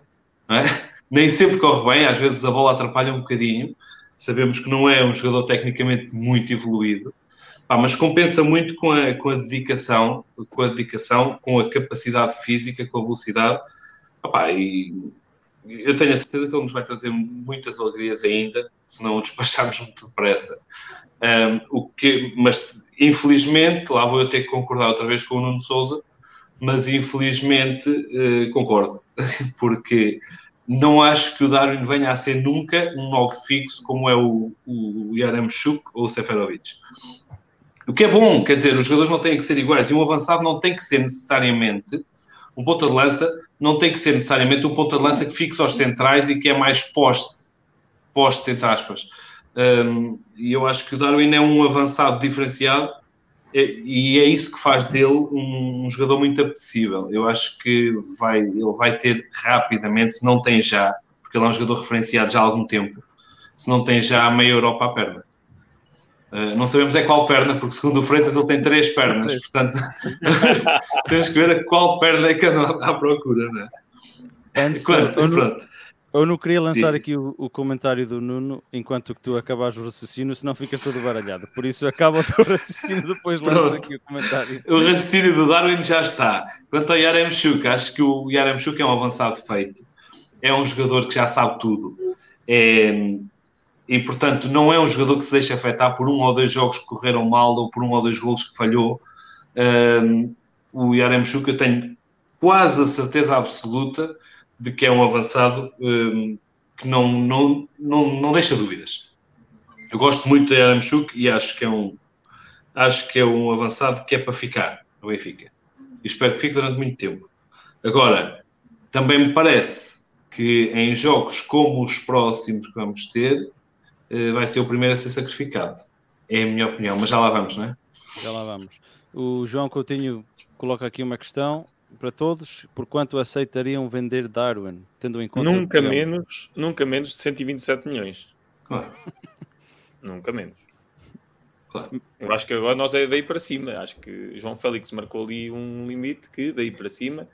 Grandes promessas do futebol, só daí para. Achas, acho... achas que seria mais benéfico para ele ficar mais uma época uh, inteira no Benfica ou provavelmente dará o salto já neste verão? Uh, para ele, pessoalmente, epá... provavelmente vai dar o salto, mas se calhar para ele não lhe fazia mal nenhum ficar mais uma época no Benfica. Para ele e para o Benfica, e para o Benfica também. Não, o melhor que lhe podia acontecer para ele, pessoalmente, era nunca sair do Benfica. Sim, claro, naturalmente. O melhor que pode acontecer a um jogador a nível absoluto. Naturalmente. Peço desculpa é? por este lapso, é evidente. Sim, sim, sim. Mas, ok, compreende-se que haja outras nuances. Mas eu vou, agora vou trocar a pergunta aqui um bocado para, para o Lameirão, que é, o Darwin tem uma, uma época uh, de recordes, não é? Em relação à sua carreira, que ainda é, é jovem. Um, Benfica decide ficar com Darwin mais um ano, tendo em conta... Uh, o, o, histórico que ele tem em relação às lesões. Uh, o Benfica arrisca-se ali no potencial de perder algum encaixe financeiro significativo. Interessante. Pergunta interessante, Michael. Vês? Gostaste? Pergunta interessante, gostei. Não foi uma de picar, foi uma assim mais. Não, mas é muito interessante porque, porque é um jogador que tem alguma propensão para lesões e para lesões complicadas. Eu de vez em quando penso nestas coisas Fala aí, doutor Lameirão, o que é que tu achas? Doutor, doutor Lameirão. Eu, eu não vou dizer nada, porque se no próximo jogo ele se lesiona e eu digo pois. o contrário, estou tramado. Não, é, passado, passado o tempo que já passou da, da lesão grave que ele teve no, no joelho, acho que já não tem. E demonstrando a confiança que ele, que ele demonstra em campo, não, ele não dá, não dá um lance por perdido, disputa as bolas sem, sem medo. Acho que a, a lesão dos joelhos está mais que, mais que ultrapassada. E, e por isso acho que o Benfica não, não perdia nada se ele, se ele ficasse. Ele também não perderia nada, mas, mas o mercado é, é muito difícil, principalmente para este tipo de jogadores. Porque. Mas por quanto dinheiro é que tu achas que o Benfica deixava, deixava o Darwin sair? Por três dígitos. Achas? Acho. Eu acho que se o Benfica se bater uma oferta de 80, o Benfica vende. Ok, se me perguntaste se 80 milhões é bem vendido, para mim também é bem vendido. Também. Isso é diferente. Sim. Agora, Se para o mim, Benfica uma oferta até se três, três, Poderia três deixar. dígitos. Yeah. Sim, Três sem, dígitos. sem Até porque eu acho, acho que depois desta época, não é? qualificação para a Liga dos Campeões, passagem à fase de grupos, suposta, supostamente pelas contas do Benfica, o Benfica não precisa de, de dinheiro extra, não é? Ou seja, Olha aqui, só olha aqui num, num, num ponto. Pois é, pois é. Pois. Este é que é o problema, não Os é? empresários à espera Se das comissões. só vai É. sair só vai sair se, se o Benfica não, não, não, tivesse, não se tivesse apurado para a Liga dos Campeões, acredito que até saísse já em, em janeiro. Em janeiro. A partir disso, o Benfica, se o Benfica não precisa de, de dinheiro, não sei qual é a cláusula de rescisão, mas, mas acho que abaixo da cláusula, a não ser que ele queira sair, muito. é? Quanto é que é a cláusula dele? É 100? Acho que é 100. Se alguém fizer uma é 100? oferta de oito- 150 Hã? 150, Cláusula é 150? de euros, sim. Estás a ver? Eu disse mínimo de 127. Pronto. Sim, mas eu acho que 80, 80 milhões não era mal vendido, mas se o Benfica não precisar de vender e, eles, e ele ficar contente no clube, acho que era bom para os dois. Mas um jogador com as características dele, e se ele continuar a fazer a época que está a fazer, duvido muito que haja, que haja hipótese de o, de o manter. Pois. Ah pá, eu acho que nós, É um- a é um gente às jogador- vezes é um não jogador tem. Muito, Desculpa. muito diferente. É um jogador muito diferente do. É um avançado diferente, não? muito diferente. Fala, João. Posso? Posso? Fala. Deixas? Eu acho que a gente às vezes não tem noção, não tem a noção muito clara de, de- de- da importância de determinados jogos. Para mim, o jogo que fazemos com o Barcelona em casa valoriza o Darwin pelo menos em 30 ou 40 milhões. Só um jogo. Ele pode marcar 20 golos na Liga Portuguesa. Os dois golos que marca o Barcelona, num jogo que acaba por mais tarde vir a tirar o Barcelona da, da Champions, marca completamente a diferença. É um jogador que ficou nas bocas do mundo. Eu acho que isso sim, acho que, acho que isso é interessante. Podes seguir, Mike. Isso é, é a minha mania só de andar sempre a Não, não, interromper não. toda a gente. Não, Vamos. tá, isto está tudo bem. Temos aqui o comentário do Nuno que eu marquei aqui. O Chuca arrasta a defesa e abre espaços, é como aquelas mulheres que saem em grupo e tem aquela mais feia, que é a única que tem carro. O Chuca é a que tem o carro. Foi a pior analogia, foi a pior analogia Pior. já fez. Mas, mas atenção, mas há muitas más. Esta é só a é pior. pior. Mas tem muitas más, sim. Arrasta a defesa e abre espaços. Eu não, não queria lançar, tu que no meio do raciocínio ficavas todo baralhado. Já nem Ainda bem que não fizeste isso. Ah, vai, vai acabar aqui neste jogo do Marítimo. Ah, MVP do jogo, Pedreira, começo por ti. Rafa, Qual pedreira? Qual João. pedreira? João. Aham. Mas o Luís já disse. Ah, mas eu também já tinha dito há bocado na, na minha análise. Portanto, sim, o Rafa, sem dúvida nenhuma. sem dúvida, sim. O Luís diz Rafa. Lameirão, concordas? Rafa, Rafa, sim, sim. Muito bem. Ok. Eu diria ah, a Darwin, mas Não acredito que dirias isso. há, muito, há muitas opções. Para mim, naquele jogo houve muitas opções. Sim, mas um gol e quatro assistências? Quando? Quem? Onde? Mas uma das assistências também foi por acaso. A Foi primeira. uma assistência. Foi uma assistência. Mas também digo que o Rafa nos últimos, deixa ver, aqui o Rafa nos últimos 3 ou 4 jogos faz ah, uma É assistência. uma coisa absurda. Eu vi. Um, um golo com o Marítimo, 4 assistências, um golo com o Famalicão, 3 assistências. Esquece. Tinha Coisa feito assim dois absurda. golos e uma assistência com o Braga, por isso ele este ano já leva 11 golos e 14 assistências. E acho que É o que eu vos estou a dizer. É o Fala. que eu vos estou a dizer, meus amigos. De todos os anos, há muitos anos que nós vemos o Benfica E o Rafa está a fazer uh, uma época de, ao nível dos melhores jogadores do Benfica nas melhores épocas que fizeram no Benfica. Sim, sim, sim, sim, sim. Impressionante, impressionante. É desfrutar mesmo. E o, que este menino, e o que este menino já foi criticado no início do Benfica.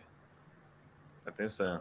Quando chegou, é, não sabe finalizar. Falta de consistência. E falhava e tinha falhas, Sim. mas mentalmente mostra que é um gajo que, opá, estou aqui para trabalhar e vamos evoluir. E olha onde é que ele está neste momento.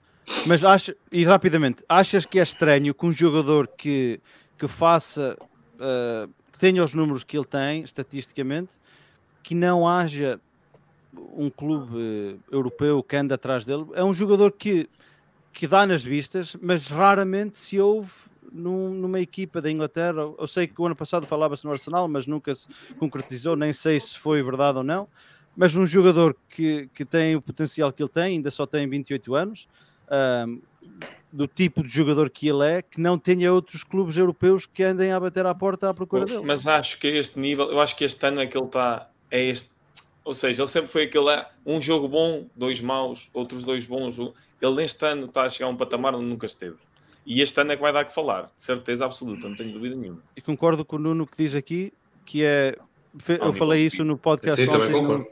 Ele, ele, está a fazer lembrar o Pizzi de, de, há dois ou três anos, onde fez 32 golos. Estava imparável, estava imparável, sim, sim, sim, sim. é verdade.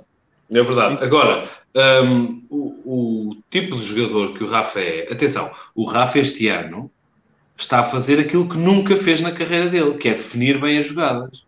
Porque o Rafa sempre foi um desequilibrador nato, sempre teve eh, características de jogador especial, mas não conseguia definir as jogadas, mas não definia bem as jogadas. Ou o último passo saía mal, ou o remate saía torto, e era sempre isto. Era por isso.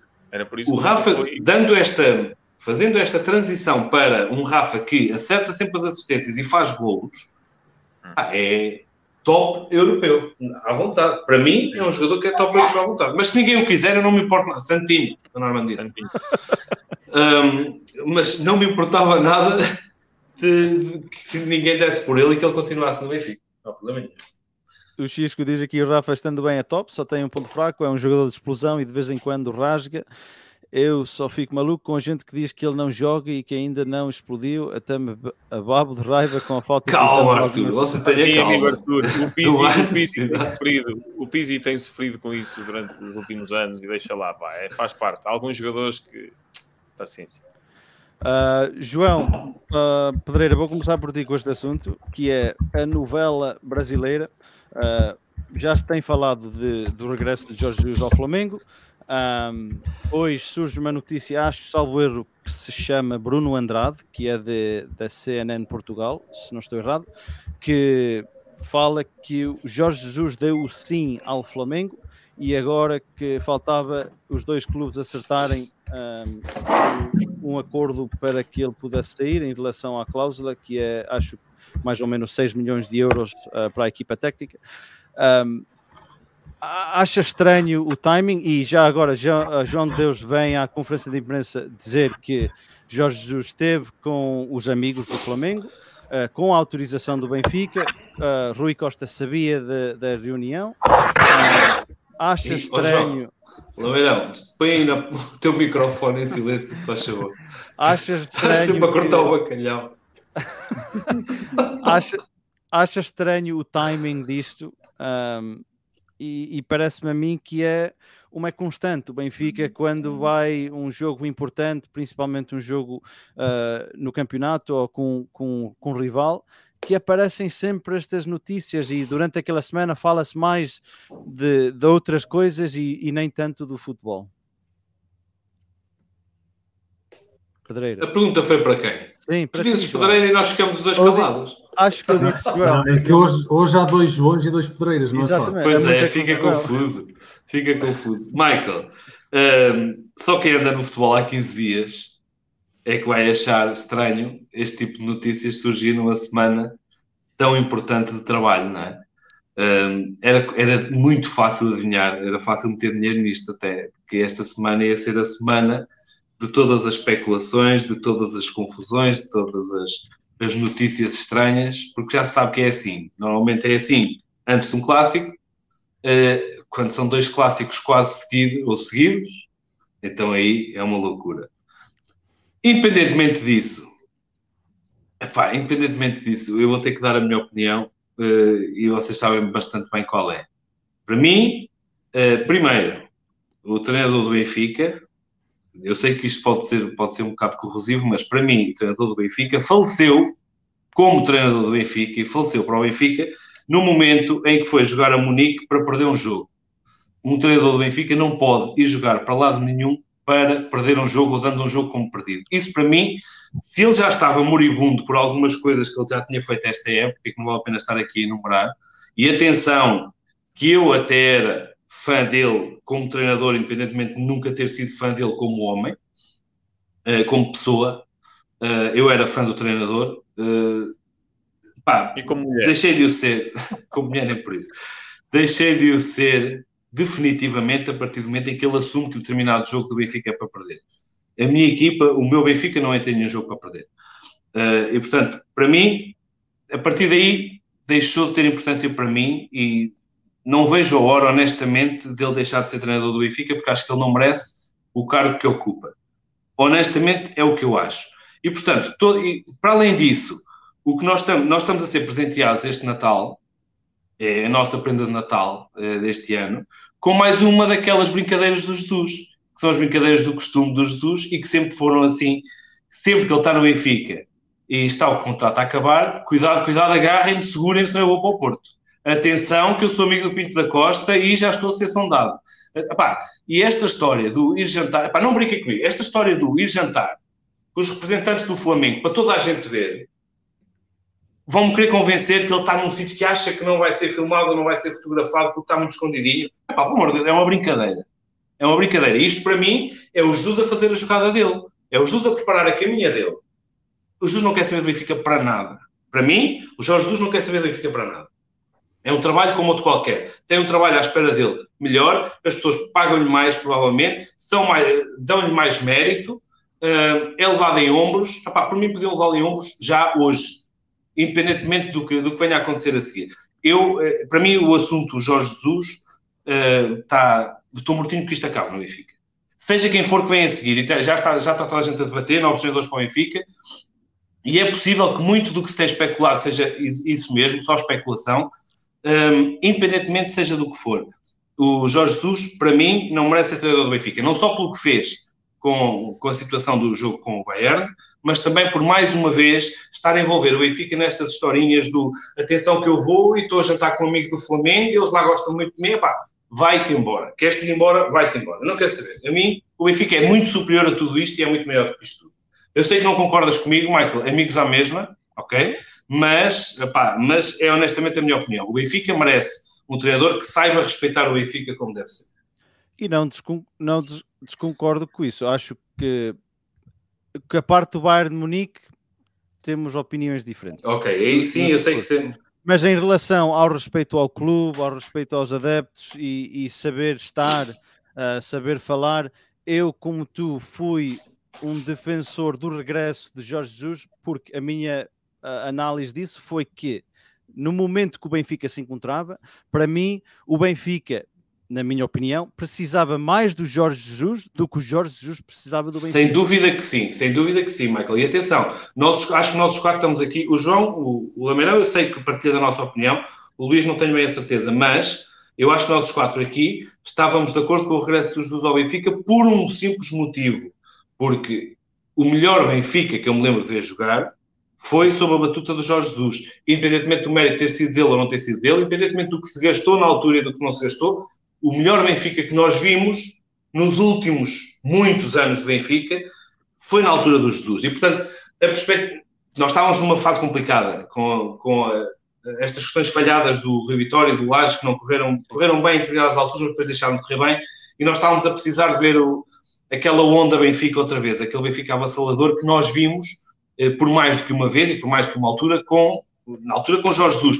Pode ter sido coincidência, pode não ter sido, isso é, uma, é outra discussão. Agora, um, quando se falou na possibilidade dele vir, o que nos, eu acho que o que nos apareceu na cabeça a todos, a mim e a vocês, foi, epá, podemos ter de volta aquele Benfica que realmente nos fazia levantar da cadeira.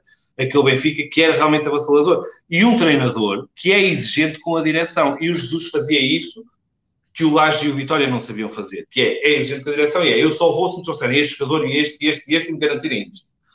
E essa era uma boa vantagem. Teoricamente, na prática não está a funcionar. No ano passado foi por uma pandemia, este ano foi por não sei o quê. Epá, não é já não há desculpas. Eu acho que o, o futebol passou e o Jesus tem ficado. Um, e temos ficado com a parte má do Jesus, que já era a parte má que já sabíamos que tinha, a parte má que nós já conhecíamos, que era o não saber estar, era o não saber falar e é o envergonhar o Benfica cada vez que abre a boca. Continuamos com isso, com essa prenda, não é? E perdemos aquela parte do Jesus que no fundo as pessoas gostavam, que era o Benfica jogava mesmo bem, não é? Ah, pronto. E portanto, a partir daí, e se ele continuar a fazer os joguinhos dele, eu acho que os argumentos dele, para mim, eh, terminaram. Para mim, está morto e enterrado como treinador do Benfica. Desejo a melhor sorte do mundo longe. Vou passar aqui a bola ao teu brada a ver se ele partilha da mesma opinião, Luís. Pá, isto é muito complicado, meu. É, é muito importante nós percebemos que isto é um, é um fórum, é um podcast, é uma reunião. Eu sei, eu sei que neste momento há milhares de pessoas que me odeiam e milhares de pessoas que me estão a bater palma. Mas, opá, mas eu, eu, quanto a este assunto específico, eu tinha que dar a minha opinião sim, sincera. Sim, e é exatamente o que eu penso. E, é válido. E é muito, e é, e é válido. É, mas é importante percebemos que dentro de benfiquistas e uma família há, há opiniões muito distintas. Muito. Eu, eu, eu gostava de. Eu sei que isto do Benfica, pá, eu, quando falo do Benfica, falo com sentimento. Muitas vezes, primeiro com o coração e depois com a cabeça. Um, e quase sempre.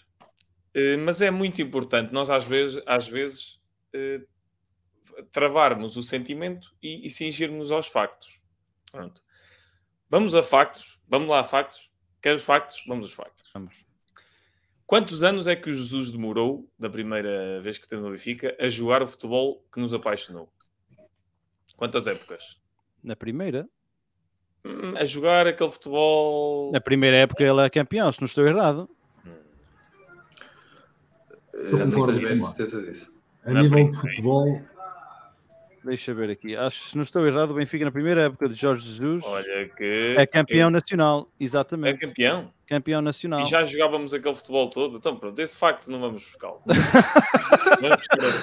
Passamos ao segundo facto. Segundo facto. Tinha ideia que tínhamos demorado um bocado mais a, a engarnar, até, até ser mesmo aquela máquina. Mas vamos aqui a factos então. O, Benfica, neste momento, está a acabar o ano de 2021 com 70 e não sei quantos golos marcados nas quatro frentes está nas quatro frentes. Concordamos nisso ou não? Sim. Passou um grupo na Champions que tinha Barcelona, Bayern Munique.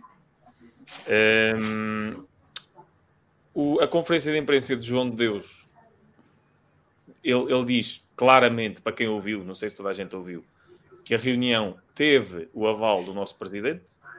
Rui Costa disse: sim, senhor, houve reunião, eu estava lá, eu tive conhecimento, para lhes dizer que não há interesse. Portanto, não se trata de Jesus ir à, ao supermercado porque apetece. Não, foi a família toda ao supermercado. Todos sabiam que ele ia ao supermercado.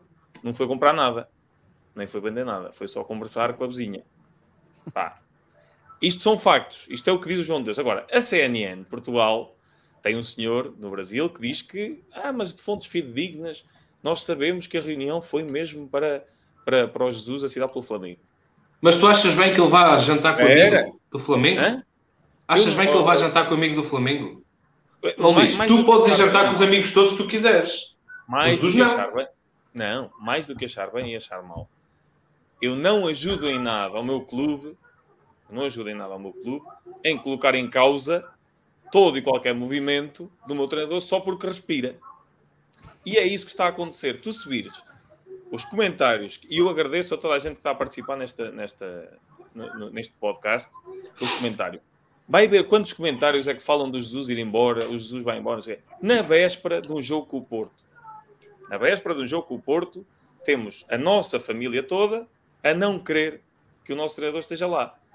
Eu pergunto é... Ele nem vai estar lá? Por mais que não... É verdade. Por mais que não, e ainda bem. Não, por mais que não... Lá está. Não, desculpa, desculpa, desculpa. Força, força. Por mais que a malta não goste do Jesus. E, e, eu, eu não queria que o Jesus voltasse ao Benfica. Quando anunciaram o Jesus, disse mal da minha vida porque eu não queria que um traidor, um gajo que fez aquilo que fez ao Benfica, voltasse. Mas voltou. Olha, e a partir daquele momento é o treinador do meu clube. Pronto, é o treinador do meu clube. Pá, em que é que isto ajuda na véspera de um clássico? Aliás, na véspera de dois clássicos. Não é? eu, chegamos a um ponto em que, ok, eu gosto do Jesus, tu não gostas do Jesus, mas já estamos a chegar àquele ponto para mim, é ridículo. É um ódio ao Jesus que não ajuda ninguém. Ninguém, pá, já percebi, pronto. Eu estou a favor, tu estás contra. Mas, opa, mas somos benfiquistas, queremos que o Benfica Mas vamos só, vamos só estar contra a partir de janeiro? Só a partir de 1 de janeiro é que podemos mandar o homem embora? Não, tu podes dizer isso uma vez e duas. Podes. Opa, mas agora, se queres dizer 15, pronto, opa, Sim, certo.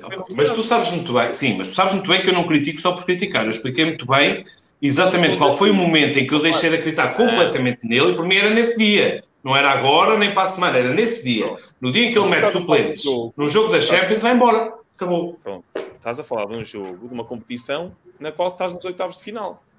Opa, olha, se calhar, não gostei, mas se calhar, olha, foi, foi, foram decisões dessas, pequenas decisões que neste jogo correram bem, naquela mal, que tu chegaste aos oitavos de final. Não sei. O facto, e o facto, lá está, é que estás nos oitavos de final. E portanto, às vezes também há que, que fingirmos isso. Só queria dizer que quando a CNN Portugal se, se, se formou, olha, o Fecha está aqui a falar, tu, tu és dos piores, tu és dos piores. é, Estou atento. Sabe, tu dizes que o teu pai não sei o quê, mas tu. tu é pior que o pai, ele é pior que o pai. É, é. é. Mas pronto, o que eu quero dizer é isso. Eu, opa, posso, ter, uh, posso estar a ter um discurso não, que não seja bem aceito uh, pela maioria dos, dos, membros do cantinho, e é, são estas discussões que nos fazem enriquecer e. Exatamente, exatamente. Mas os factos são estes. Estamos nas quatro frentes, ok? Com Jorge Jesus à frente. Uh, só quero dizer que a CNN Portugal, quando se fundou, quando se criou, eu fiquei muito contente porque achei que o selo CNN ia dar muita. ia dar seriedade ao, ao, panorama jornalístico português. E eles têm um spot muito interessante que é isto é uma maçã, mostra uma maçã e diz isto é uma maçã. Seja pela frente, pelo lado, não sei o quê, continua a ser uma maçã. Isto é muito bonito dito, mas como estamos a ver, afinal a maçã pode parecer uma pera, graças à CNN de Portugal. Porque o Benfica diz que se reuniu só para falar daquilo, que não, quer, não tem interesse nenhum, e a CNN de Portugal diz que ele se reuniu para, afinal, a maçã pode ter visto. É uma banana. É uma banana. Pode ser uma banana. Não sei, é uma banana. É. Acho estranho que a CNN uh, faça reportagens de desporto, que aqui nos Estados Unidos a CNN é só notícias de política, Mike, de negócio. Só em Portugal, Mike, esquece. esquece. Acho. É não havia canais suficientes a fazer Exatamente. reportagens do Jorge Jesus a jantar com amigos. Tinha que vir a CNN também. Exatamente. Não Achei havia. muito estranho que a CNN Portugal fizesse uh, uh, uh, notícias de, de desporto, mas vou passar agora a bola ao, ao Lameirão e ele, durante o discurso do, do João e do Luís, ele acenava muito com a cabeça. Por isso ele acena muito, muito. Eu estou muito confuso se ele está a ouvir o preço certo na televisão e concorda ou se está a concordar convosco. Isso é que eu não sei, estou muito confuso. Por isso. Não, não. É a minha mulher que está a dizer que já é tarde para desligar ah. isto. É não é nada, não é nada, estou a brincar, não é nada, não é nada. Uh, não, eu, eu, eu, concordo, eu concordo com, com os dois, tanto com o Luís como com, com, o João. Porque o João, o João sabe perfeitamente que eu, eu achava que o, que o Jesus era a melhor pessoa para, para vir para o Benfica naquela altura. mas. Sim, eu também. Mas não era o mesmo Jesus que, que veio naquela primeira fase há, 10, há, há 12 anos atrás.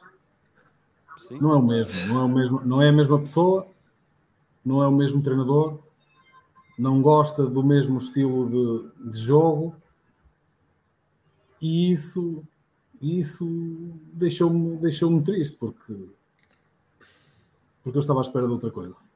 Mas depois concordo com, com o Luís, opa, é, é o meu treinador, enquanto for treinador do Benfica, enquanto for treinador do Benfica, é, é, o meu treinador. Posso não gostar de muitas coisas nele, mas, mas vai ser sempre. Se calhar, se calhar em janeiro já não é, ou até antes de, de acabar o ano. Mas enquanto for treinador do Benfica, não, não vou arranjar sempre pretexto para criticar, mais do que dizer que não, que acho que João, não, nem sequer, João, eu até acho que ele nem sequer está presente. De aturar, de, João. Está cheinho de aturar. está presente de, de, corpo e alma no, no Benfica. É a, primeira, é a minha primeira opinião. Eu acho que ele nem sequer está presente de corpo e alma no Benfica. Não o vejo entusiasmado, não o vejo como ele costumava fazer, mesmo no Flamengo. Mas não achas não é que é assim difícil? Não, não, achas que é difícil um treinador que vem, vem do Benfica, onde ele, ele teve um, um percurso bom? Sei que pelo, pelo, pelo mim, tempo. Para mim, pelo, para mim, muito bom. Mas pelo tempo que ele esteve lá, perdeu uns, uns campeonatos uh, questionáveis, eu, não é? Eu, eu tinha aqui escrito uma coisa em relação a isso. Fala. depois vou dizer, então. Fala, diz, diz, diz, diz. Eu só ia dizer, não achas difícil que um treinador que tenha o percurso que teve no Benfica, e acho que a, a maior parte que se diz que não se deve voltar a um lugar onde se foi, uh, onde se teve sucesso, uh, onde se foi feliz, uh, achas, achas que é muito difícil um treinador do ego que tem o Jorge Jesus, uma pessoa que, que importa muito disso, o, o a garrafa está quase. Tá Estava cheio um treinador dessa mentalidade vir de um Flamengo onde era absolutamente idolatrado e ainda é, chega ao Benfica e mal chega a Portugal e põe os pés no chão, saindo fora do avião, diria que 75% dos benfiquistas já não queriam cá. Ainda nem tinha assinado, já não queriam cá. Achas que isso é muito difícil? Uma pessoa em geral, agora um, um, uma pessoa da mentalidade do Jorge Jesus, acho que ainda é muito mais difícil para ele poder uh, continuar entusiasmado, como tu dizes. Sim, sim, eu percebo. Nós, nós não, na minha opinião, não podemos ser ingratos em relação a muitas coisas que ele fez pelo Benfica. E nós somos de gerações muito próximas e vais-me dizer de quantos jogos te lembras ou quantas épocas te lembras do Benfica disputar as competições todas, mesmo perdendo, opa, mesmo perdendo, que é isso que às vezes temos que. Concordo. Mesmo perdendo, quantas vezes é tu te lembras do Benfica disputar os campeonatos até ao fim? 20, te digo, 20 anos antes do Jesus vir. 20, não estou a dizer 4, 5, 6, 7, 8, 9, 10. Sim, eu concordo contigo nisso, João. Tu sabes que concordo contigo. Opa, e, e mim, é nessa perspectiva mim... que nós estávamos a favor dele voltar para o Benfica. Sim, mas é um treinador Só essa, é a única perspectiva possível dele voltar para o Benfica seria essa, não é? Fez muitos investimentos, fez poucos investimentos. Opa, o Chelsea gastou milhões e milhões e milhões e milhões e milhões antes de morrer para lá e só ganhou quando o senhor foi para lá. o Benfica jogava bem. Jogava bem. Eu, eu não havia um fim de semana que não quisesse ver um jogo do Benfica. Podíamos perder, perdíamos. Perdemos muitos campeonatos mal mal perdemos. perdemos mal perdidos, é verdade. Mal, perdemos. Opa, mas eu já não me lembrava, eu já não me lembrava do Benfica disputar um campeonato, ir a uma final de uma competição europeia, de estar na final da Taça de Portugal. Há muito tempo, há, muito, sim, há sim, muitos anos que o Benfica não era, não era o que era. Agora não podemos é estar a, não é, a atribuir isto só, só ao treinador e à espera que ele venha resolver tudo. No, um, no clube, neste momento, para mim, neste momento, para mim, ele já não devia ser treinador do Benfica. É? Mas, mas é. Mas sendo, mas, sendo, mas sendo, vai ser o meu até se ir embora. Exatamente. Sendo, vai ser o meu até se ir embora. Eu só tenho... posso lançar um desafio, Mike. Espera aí, tenho aqui uma surpresa que apareceu aqui o Pai Natal. De repente. Agora a garrafa é que vai despejar. Jesus, eu não o Nuno bem saiu da defender, Vem ele defender o JJ. Quer dizer, olha, guarda-costas do JJ. Aí vem ele. Pronto, esperemos. Michael, obrigado pá, por, por, por aceitar. Estás em casa, meu. Não, vou, vou, fazer, vou fazer como aquele gajo em que se fez de convidado disse: Michael, obrigado pelo convite. E depois, e depois, e depois o gajo diz: Não, mas foste tu que me, que me pediste para entrar. Olha, Michael, obrigadíssimo por me deixares entrar. Pá, eu, eu queria, queria só dizer umas coisinhas durante 4 ou 5 minutos. Primeiro, mandar um grande abraço ao Luís Menos, Gonçalo. Não, ainda não jantei. Um abraço para o João Francisco e um abraço para o Almeirão. O, e para ti também, claro. Uh, hoje é um dia histórico, Michael, porque eu concordo com praticamente tudo que o João Pereira disse. Estás a brincar? E... Estás a brincar? A sério. Estou a falar assim. A sério? Eu, eu, estou, eu hoje estou muito revoltado depois de ouvir a conferência de imprensa. Depois de tudo isto que se tem passado e depois de ouvir a conferência de imprensa, eu estou muito revoltado. Eu já na altura fiquei, eh, eu escrevi-vos isso, fiquei muito lixado com, com o tipo de atitude de Jorge Jesus quando fomos buscar a Bayern Munique. Ele claramente estava a preparar terreno para uma derrota e até para não passar na Liga dos Campeões. E eu não gostei nada daquele discurso. Não gostei nada daquele discurso. O discurso que fez com que o João Pedreira deixasse de acreditar no Jorge Jesus, é a minha ainda não, mas, mas, mas deixou-me. Estamos- Deixou Não sei se estamos na ironia, não estou a perceber se estamos na ironia, se estamos a trabalhar no- na zona da ironia ou se estamos a falar a sério. Ainda não consegui descodificar. Tens, tens Pois, pois, bem-. Bem me quer parecer. Depois, pegando naquilo que o Luís Gonçalo disse, eh, pegando nos factos, o- é verdade. o- eu eu não, não concordo com a maior parte das pessoas que, que discutem com o Jesus por causa dos resultados, porque os factos dizem que as coisas estão mais ou menos. Estamos a 4 pontos do, do primeiro classificado, mas estão mais ou menos. Dos. O problema, para mim, o problema é esta novela com o Flamengo. Isto é inadmissível. O Benfica não se pode deixar levar ao ponto em que se deixou levar ao, ao dia de hoje. Isto não é possível, não é admissível num, clube como o Benfica. O Jorge Jesus tem que ser obrigado a desmentir esta história na segunda-feira, no domingo, no sábado, quando eles quisessem. Não é admissível chegarmos à véspera, do- à véspera de um jogo contra o Futebol Clube do Porto e ele andar a jantar ou tomar café ou o que ele quiser com o Flamengo e o Benfica admitir isto. Ir o, o João de Deus, que é o adjunto à conferência de imprensa, dizer que está mandatado não sei por quem, não sei por quem mais, depois não responde a mais perguntas. E eu disse: finalmente alguém faz uma coisa em condições, faz uma senhora uma pergunta a meio da conferência de imprensa e ele não consegue pura e simplesmente dizer assim: eu já disse que não responda mais perguntas. Não, tem que dizer que não sei quê e por onde o Jorge Jesus for eu vou. Isto é inadmissível. O Benfica não pode admitir uma coisa destas. João, Por ah, isso- Nuno, rapidamente, não sei se, não sei se deste conta, mas oh, tu disseste que vinhas já a ouvir, mas não sei se viste que quando ela coloca essa questão, o, o diretor Vi, da vi, comunicação, vi. ele, ele dizia para que ele não respondia e o João de Deus pôs-lhe assim a mão, é praticamente a dizer, deixa que eu respondo. E, e respondeu da forma que eu Sim. disse: respondeu, eu vou por onde o Jorge Jesus quiser. Isto é inadmissível. O Benfica não se pode sujeitar a isto. O Benfica tem que tomar uma posição firme e um clube, um presidente com eles no sítio, tomava uma atitude pública, porque isto é inadmissível. Não é enviar comunicados a criticar a CNN ou quem quer que seja, porque ele tem alimentado isto tudo. Jorge Jesus, há um mês, um mês e meio, que alimenta esta história toda. Quando lhe fazem perguntas os brasileiros, ele fica todo vaidoso, ele não consegue disfarçar. Isto é inadmissível. Ele tem que ser, ele tem que estar vaidoso, estar no Benfica. Não é de um clube qualquer estar a dizer que o quer. Mas quem é o Flamengo à beira do Benfica? É inadmissível. Oh, Nuno, oh, Nuno, mas isto mim, não é surpresa. Mas isto não é surpresa. Mas para mim foi fazia gota isto. O Jesus fazia isto no Benfica. Sempre estava a contrato. Olha, atenção, sou amigo do Pinto da Costa, até vou almoçar à Cufra, só ali com os amigos, não é? E depois, no ano a seguir, lá estávamos outra vez com a história do ah, o Pinto da Costa é, é, é muito próximo de Jorge Jesus e tudo pode acontecer. Sempre que ele estava em risco, ou sempre que as coisas estavam a correr mal para o lado dele, aparecia qualquer coisa, não é? Opa, eu acho que, Mas isso- como mas isso é pessoa, que quer eu acho que é lamentável. Mas é ele que quer provocar ou é- são os meios de comunicação que aproveitam a mínima. É, eh, Luís, não tenhas dúvidas nenhumas que é ele que provoca a situação. Sabendo Porque que ele diz não- coisas, sabendo que ele fala sem pensar em tudo o que faz na vida, são, são os meios. Ele, ele está a pensar no que é que está a dizer, ou diz aquilo e depois diz: Ei pá, olha, nem, nem, nem me apercebi muito bem. Ah, E os meios de comunicação certo. pegam nisso e fazem novela. Tá não, o, não o, o Jorge Jesus não tem filtro, isso é que é o pior. Ele, como não tem Isso sim, filtro, é exatamente. Está bem, mas é exatamente aquilo que ele pensa, que não é pior. Tu sabes, que sabes que ele não tem filtro.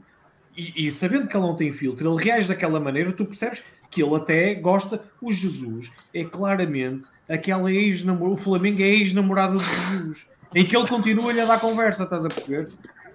Ele, Mas ele não tem faz aquela. nada só para dizer que não quer nada com ela. Ah, mas continua Olha. a dar conversa, meu. Não é o Benfica, é a ex-namorada do Jesus. Era. Não, não, não, não, não. Neste momento, neste momento, o Benfica está casado e continua a dar conversa à ex-namorada. É isso que se está a passar. Eu queria só. Oh, Mike, Pá, eu que é queria que lançar um desafio à malta. Eu queria lançar aqui um desafio mesmo. Pá. Posso? Pode.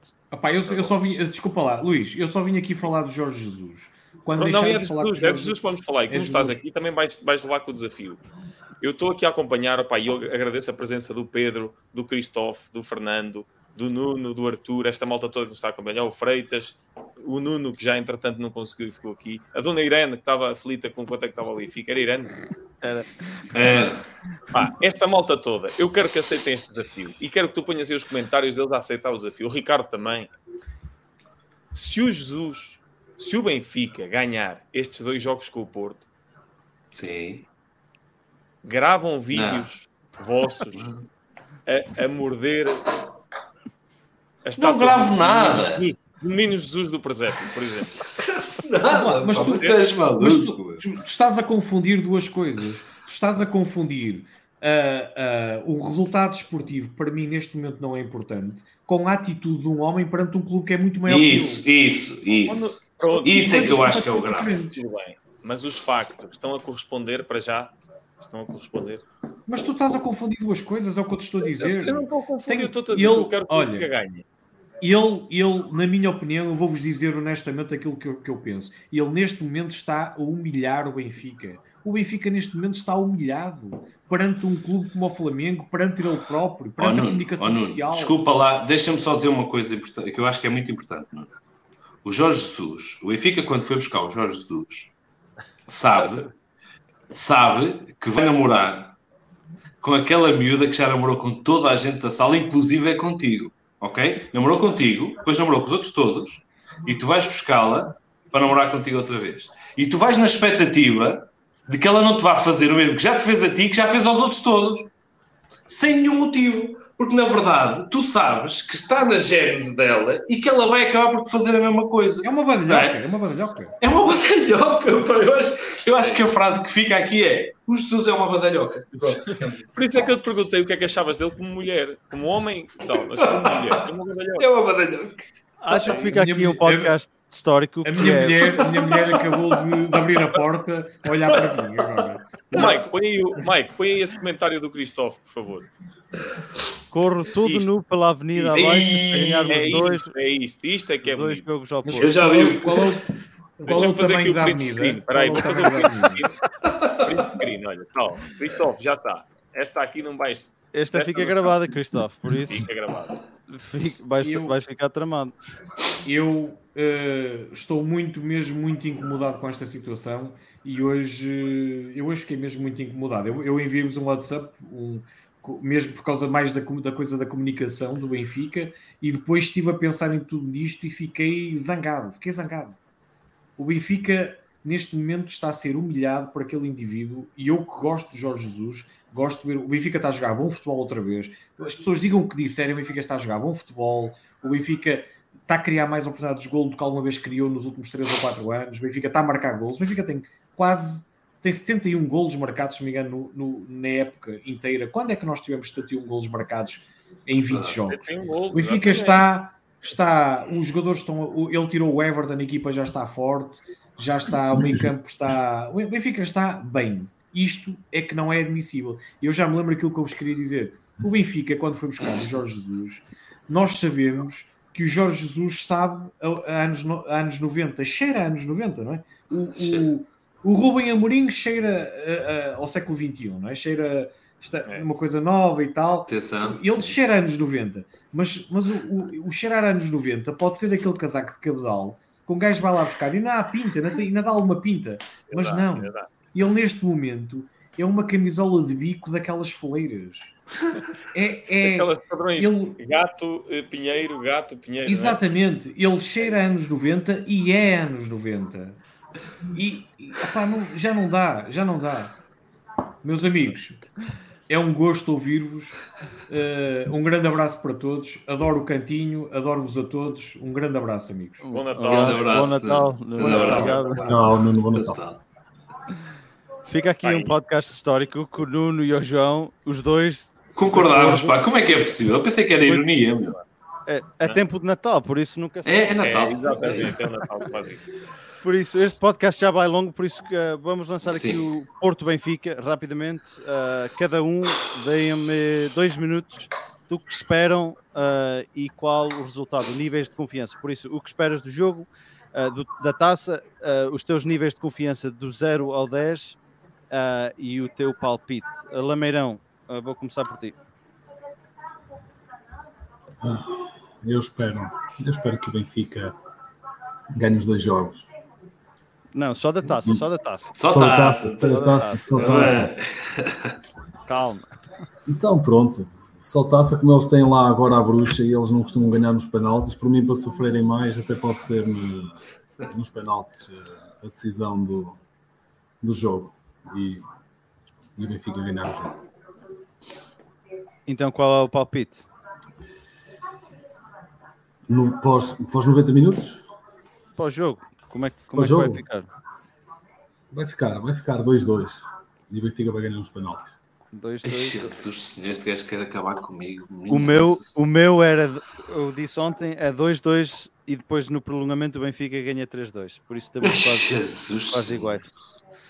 Um, João Pedreira, o que é que tu achas para amanhã? Apá, a minha tradição é eu não vejo jogos com o Porto. Sério? Na verdade, sim. Não costumo ver jogos com o Porto e, portanto, estes dois jogos provavelmente não vou ver. Pelo menos não vou ver em direto. Porque enervo muito, enervo muito uh, com o que normalmente é a nossa atitude nos jogos com o Porto. Essencialmente com isto. Vejo sempre os jogos com o Sporting, porque acho que o Benfica tem uma atitude normal nos jogos com o Sporting, como tem com qualquer outra equipa. E com o Porto não. Acho que nós temos a tradição que me incomoda profundamente de nos rebaixarmos muito em jogos com o Porto. E o que normalmente se vê, independentemente dos resultados, percebes? Não estou, não estou a falar dos resultados, estou a falar da atitude. Uh, o que normalmente se vê é uma atitude de, de, de estarmos acanhados, estamos com algum receio, estamos mesmo com medo, percebes? E eu não gosto da maneira como os jogadores do Benfica encaram os jogos com o Porto, seja no Dragão, seja na Luz, seja onde for. Uh, acho que encaramos, preparamos sempre mal esses jogos porque os jogadores nunca entram com a cabeça no sítio certo nos jogos com o Porto. E, infelizmente para nós, o, ao contrário, o, no Porto é exatamente ao contrário. Eles entram sempre, independentemente de não jogarem nada, nunca jogam nada, eu nunca os vejo jogar, mas eu acho sempre que eles nunca jogam nada. Um, nos jogos com o Benfica, eles estão sempre com a moral no sítio certo. E a moral também ganha jogos. E, portanto, eu tenho muita dificuldade em ver jogos com o Porto, principalmente porque acho que a atitude deles é sempre melhor do que a nossa nesses jogos e isso irrita-me profundamente. E fico mesmo muito nervoso. No entanto, é jogo de taça e eu acho que é mesmo, mesmo 50-50. E Pedro, Pedro Fecha, vi esse jogo na tua casa, melhor, na casa do teu pai. Nunca mais vi lá um jogo de futebol e nunca mais vou ver lá um jogo de futebol. Na casa do teu pai em Braga. É verdade, contigo. Medo. Um, e, portanto, eu quero apostar aqui que, como é taça, acho que o Benfica vai ganhar 2-1 o jogo vai correr bem, vamos ganhar 2-1. Acho, no entanto, queria só salientar aqui que, na minha opinião, o, Benfica vai jogar sem o Yaremchuk e com o Tarabt no lugar dele. Apenas com o Darwin e o Rafa na frente e o Tarabt a reforçar o meio campo. Se ele não fizer isto, parece-me quase impossível ganhar o jogo. Muito bem, então fica essa opinião aqui. Luís, what do you think? Um grande exibição de Odisseias, duelo muito interessante Luís Dias e Gilberto, uh, Darwin e Rafa a cumprir com aquilo que têm vindo a prometer, mas 2-1 para o Porto. Uh, mas isto não se Isso ainda é naquela perspectiva da psicologia. Ah, ok, ok, ok. O Lameirão quase caiu abaixo da cadeira. Até me assustei. Eu, isto o pessoal lá em casa se calhar não percebe, mas espero que vocês percebam. O Luís faz Sim. o resultado ao contrário para ver se dá para ver se dá sorte. e dá os, sorte. Factos, os factos estão ao meu favor neste momento. Por acaso, até o Luís é, é, faz aqui um tipo de bruxaria, não é? Faz, se... Uma espécie de. Sim, exatamente. Nós também temos um, um Pode bruxo. Ser que faça um contrato. Muito bem, então uh, queria dar um obrigado à malta que esteve no chat. Tivemos muitos comentários, muitos nomes no, uh, novos, uh, muitos nomes que já conhecemos. um obrigado ao João, ao Lameirão e ao Luís por terem participado. Foi uma conversa bem longa, mas foi interessante. Nem o tempo passou rápido, nem se deu conta. É o, o Pedreira, o João, quase que acabou com a garrafa. Ainda bem que o Nuno Opa, veio. Olha Deixa-me só bem... salientar uma coisa antes de fechares isto, Michael. Desculpa lá. É, é, muito engraçado estar a, a fazer este podcast e a beber. Porquê? Porque os, em todos os podcasts, seja connosco ou seja com os outros elementos, em todos os podcasts tu notas, nos primeiros 10 minutos o pessoal ainda se está a adaptar ao ritmo, sabes? Ainda está tudo naquela do, ah, um bocado envergonhado e não sei e, e, e depois acabam por correr muito bem. Quando bebes, a sensação que tu tens é que as tuas opiniões são sempre muito mais fortes e muito melhores à medida que o podcast avança. Pode não ser verdade, mas na tua cabeça, pá, tu estás a ficar um pro João, a comentar cenas. Vai, vai, para o computador e escreve um artigo. Vai, vai já a seguir. Vai. Estás inspirado. Uh, também queria dar um, uh, queria dizer um, um, feliz Natal para todos. Uh, obrigado por nos terem seguido. Para aqueles que não nos seguem, não se esqueçam de, de dar um like, partilharem, seguirem as nossas redes sociais no Facebook, no Twitter, no Instagram e no YouTube. E estaremos aqui para a semana para fazer o rescaldo do jogo da taça e para fazer a antevisão do jogo uh, para o campeonato com o Porto. Um, espero que todos passem bem o Natal, uh, juntos com familiares, com amigos, que não comam muito, que não bebam muito. Um, mais alguma coisa que queiram acrescentar aqui antes da despedida, João, Lameirão e, e Luís? Estão todos à espera que ele fale, já sabem que eu vou falar sempre claro. e por isso já me deixam falar. Tipo, este cara vai falar e vai. Só quero desejar um Feliz Natal para todos os benfiquistas. Carrega o Benfica, viva o nosso Benfica e 2022 cá estaremos. Bem, para a semana ainda estaremos cá. Ainda Sim, eu se calhar não. Mas... Aquele vinho está forte. Vai ser forte, vai ser forte. Lameirão, para a despedida.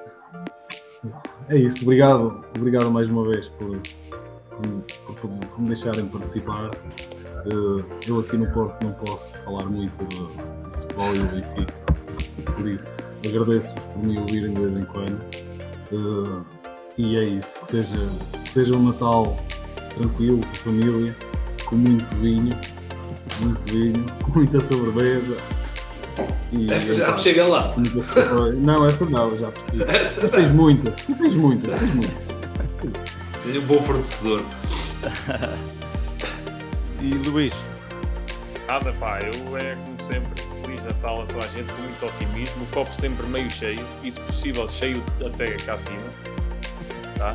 Uh, pá, e, e, Mike, também que tenhas aí um bom um Feliz Natal com a, com a família, com os amigos, com a família benfiquista também nos Estados Unidos, malta benfiquista espalhados pelo mundo, por todo o nosso país, por todo Portugal. Uh, grande abraço, tenhamos um Natal feliz em família, com saúde e com vitórias do Benfica, obviamente. Exatamente. Malta, uma boa noite. Uh, sei que está quase uh, no próximo dia para vós. Aqui ainda falta muito tempo. Uh, e regressamos para a semana. Esperemos que seja com uma vitória. E viva o Benfica. Boa noite. Benfica.